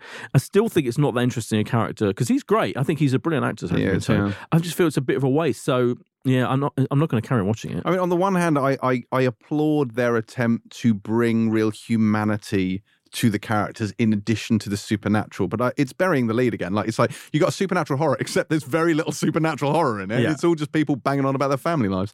Anyway, so N O S four A two, as we're going to insist on calling it, just, yep. you know, to be twats, uh, does air on A M C U K on Tuesday, August the thirteenth at nine p.m. I think we're both pretty much in alignment on this. Yeah. It's a bit dull. It is a bit dull. It's yeah. a bit dull. Yeah. Also out this week is I T V's Deep Water. This is adapted from the Windermere novels by Paula Daly. Uh, and this is a female-led ensemble drama adapted by Anna Simon, which takes us up to the Lake District, where three women are dealing with their unfolding lives. They are, wait for it, Anna Friel's Lisa, who's a professional dog sitter who ends up in a predicament thanks to a pair of missing knickers. Uh, Sinead Keenan's Roz, who is in financial dire straits due to her husband being a profligate gambler. And Rosalind Eliezer's Kate, who appears to have everything together, but all is not as it seems. Can I ask a question, Boyd? Is Sinead yes. Keenan one of your celebrity friends? Um, I do know her a bit. Because she's, she's got to be mates with Russell Tovey. She's right with Russell yeah. Tovey. So I know from from seeing her, uh, yeah, she was in Being Human with Being Russell Human Tovey. Russell Tovey and yep. um, they definitely stay friends, and so I have met her a few times. Yeah, but okay. I wouldn't say she's a okay. friend. Fine, fine, good. So you're you can, not biased. You can say what you you're like. Not I'm, not, I'm definitely not biased, so no. My first thing from this is like, the, the thread here, certainly for her character, is woman in financial trouble. Yeah. And this kind of continues that trend, which which we've had a lot of recently, which is women in financial trouble being, you know, taken advantage of by predatory men. The difficulty with this is it comes right after I Am Kirsty, and I Am Kirsty covers this similar ground but does it much, much, much better and with much more emotional punch. So while it does work here, absolutely fine, it very much pales in comparison to what Dominic Savage did with that. But taking that out of the equation, this is interesting. It takes a little while to get going, I thought, and I think you're not instantly that interested, but there is a dinner party scene, mm. and that, I think, certainly cranks it up. Once you get to the missing knickers, is what I'm saying, yeah, yeah. it all gets quite interesting. I think where I fell down with this in a couple of places were they behave in slightly improbable ways. So the indecent proposal plotline, mm. which is like, just, I was like, what is going on with this? This is very ham-fisted. It's not really landing for me.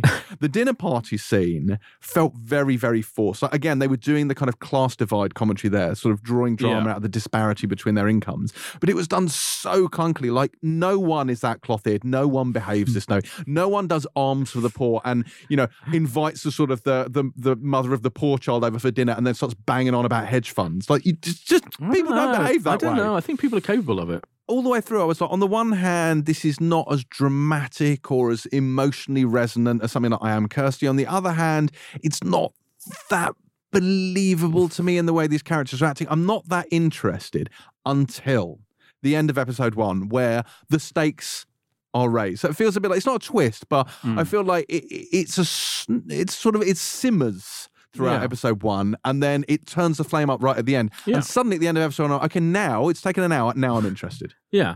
Um, all I, what I'd say is, is your comparison to um, I Am Kirsty, is yeah. it the Kirsty one, yeah, is, the problem with that is, I think this is a completely different form. I mean, it you is. know, I, I am, the I Am series, which is one of the great it's T V mm. um, things of the, of the moment, of the year. That is, an ex- as you say, ex- and, and they're conceived in a very specific way. And, you know, they are... That, that's not going to be on I T V at nine o'clock no, on a Thursday night. This, this is, is very you I T V. Have to, you have to acknowledge the different... Yeah, this this is mainstream I T V drama yeah. entertainment. But as such, I think it's a really, really good example of that, because it's not a genre piece. It's not... It's not. We talk, this is a constant thing, you know. It's not really... It's not. It's not really a crime drama. It's not really a thriller. It's kind of got um, elements of it that are a bit of crimey and a bit thrillery. Mm. It's kind of his relationship-y. Um, I, I was... Th- it reminded me of things like Bouquet of Bar Barbed Wire, which you won't remember, cause you're no, see, but this, this was one that. of the formative experiences of watching T V growing up, which mm. was a big I T V drama that was all about interrelation. It was quite, it was melodramatic and over the top, and so, and I think there's an influence of that on this, that the scene you're talking about, the knickers off yeah. scene, in, in which happens in the di- upstairs in the dinner party, yeah. two characters illicitly shag. I mean, come which on. obviously is ridiculous on one level, but but what it's doing is it's ratcheting up the entertainment value of these interrelationships, of these betrayals, of the of the of the storyline, and I. went with it. You either go with it or you don't. See, that I is think the lack of oh, authenticity. Yeah, is what see, lost me. I think it's well made enough and well acted enough and brilliantly cast. It is well acted. Yeah, I so have I no think problem with any of the Anna Friel, Rosalind Eliezer, mm. and Sinead Keenan, in particular, those three females are all so great. Yeah. that I did. I did my my disbelief was willingly suspended, is what I'm saying, and I do, and I really enjoyed the slow burn up to that the ending, which makes you want to carry on watching it, it ne- the following week.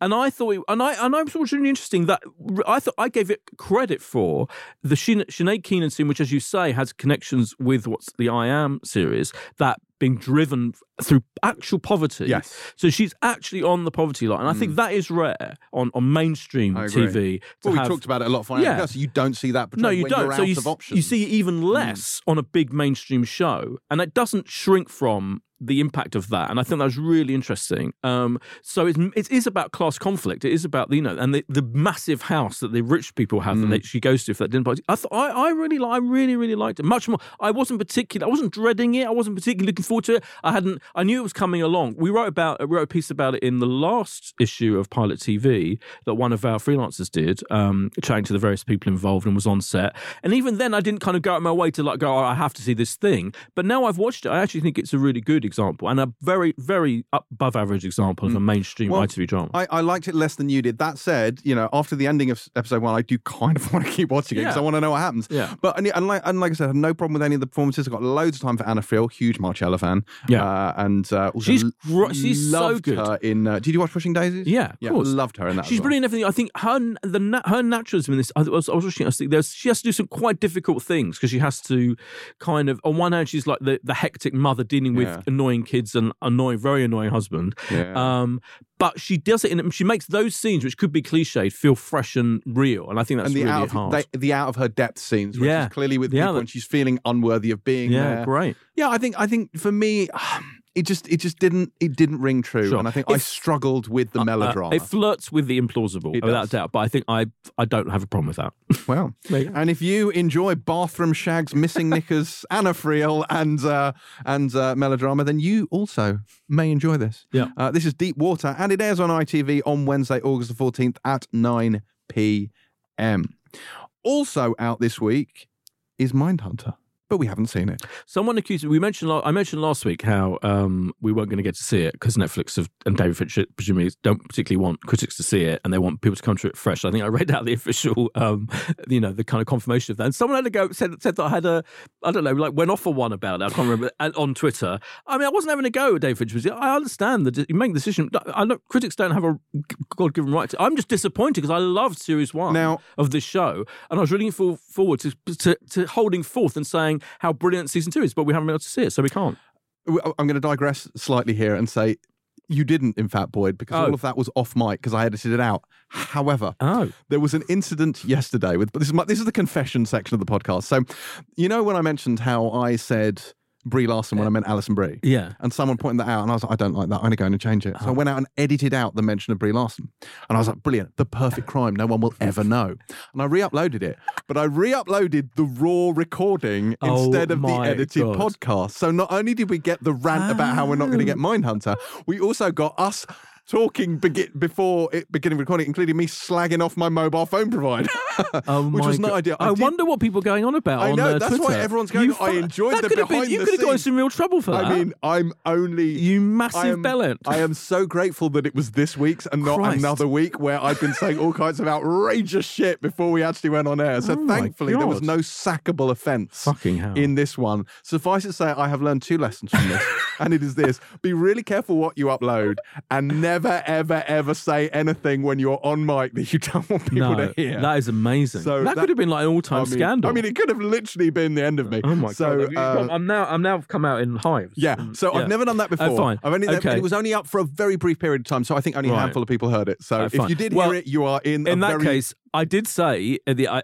I, I mentioned because you know you said oh we're going to do Mindhunter because we know it's coming up. It arrives next fr- Friday on Netflix, but yeah. they aren't. They are not sending out to critics. And no. there was a statement, not a statement, there was it basically said um, the producers, that is. David Fincher, would rather would rather viewers come to it fresh and not know anything about it at all. I mean, we've seen, tra- there's been a trailer and everything. Yes. We yeah. know Charles Manson is in it, blah, blah, blah. But I fucking loved season one. Yeah, and I think good. just to see, have David Fincher, I mean, this is, we can, might complain about Netflix, I'm furious about the O A, blah, blah, blah, yeah. blah, blah. But actually, when you're getting, for me, pretty much the greatest director in the world to make T V like Mindhunter, which is daring and weird and unusual, about serial killers, real life serial killers, and the real life detectives. Except with no actual killings in it. No killing, Genius. Exactly. Just talking to them and invest, yeah. explorating, explorating, exploring, explorating, exploring, and investigating. Out of it. That's a brilliant new word. I fuck it. So I cannot wait for the show, and I'm mm. just furious with the world that we can't review it. You just want to watch it. Yeah, yeah. No, I'm with you one hundred percent. I'm so excited to see season two of this.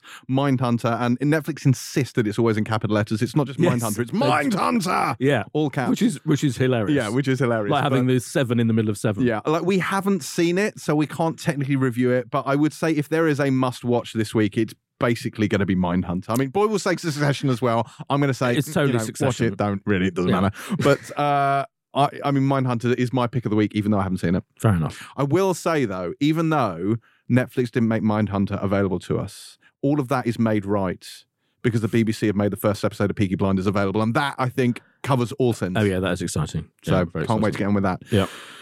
Right, so that is it for another episode of the Pilot T V podcast. We hope you enjoyed it. Um, big thanks to Roisin Conaty for being a superb Terry White. Very excited to have her on this week. Do make sure you catch the final episodes of Game Face Series two on Wednesday night, and you can find Roisin on Twitter at Roisin Conaty, me on at James C. Dyer, and Boyd on at Boyd Hilton. Not the most imaginative handles, but there you go. Steady. If you haven't already, then do head over to iTunes and give the podcast a five-star rating, as these things are a big help. And while you're at it, recommend us to your friends and neighbours as well. Uh, remember, we'll be doing a live show at the London Podcast Festival on Friday the thirteenth of September.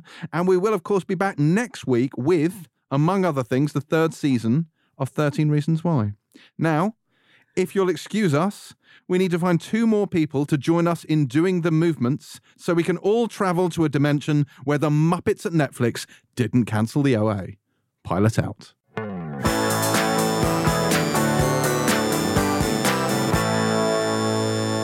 Are we doing thirteen Reasons Why? It's another show they won't let us see. You're kidding! No.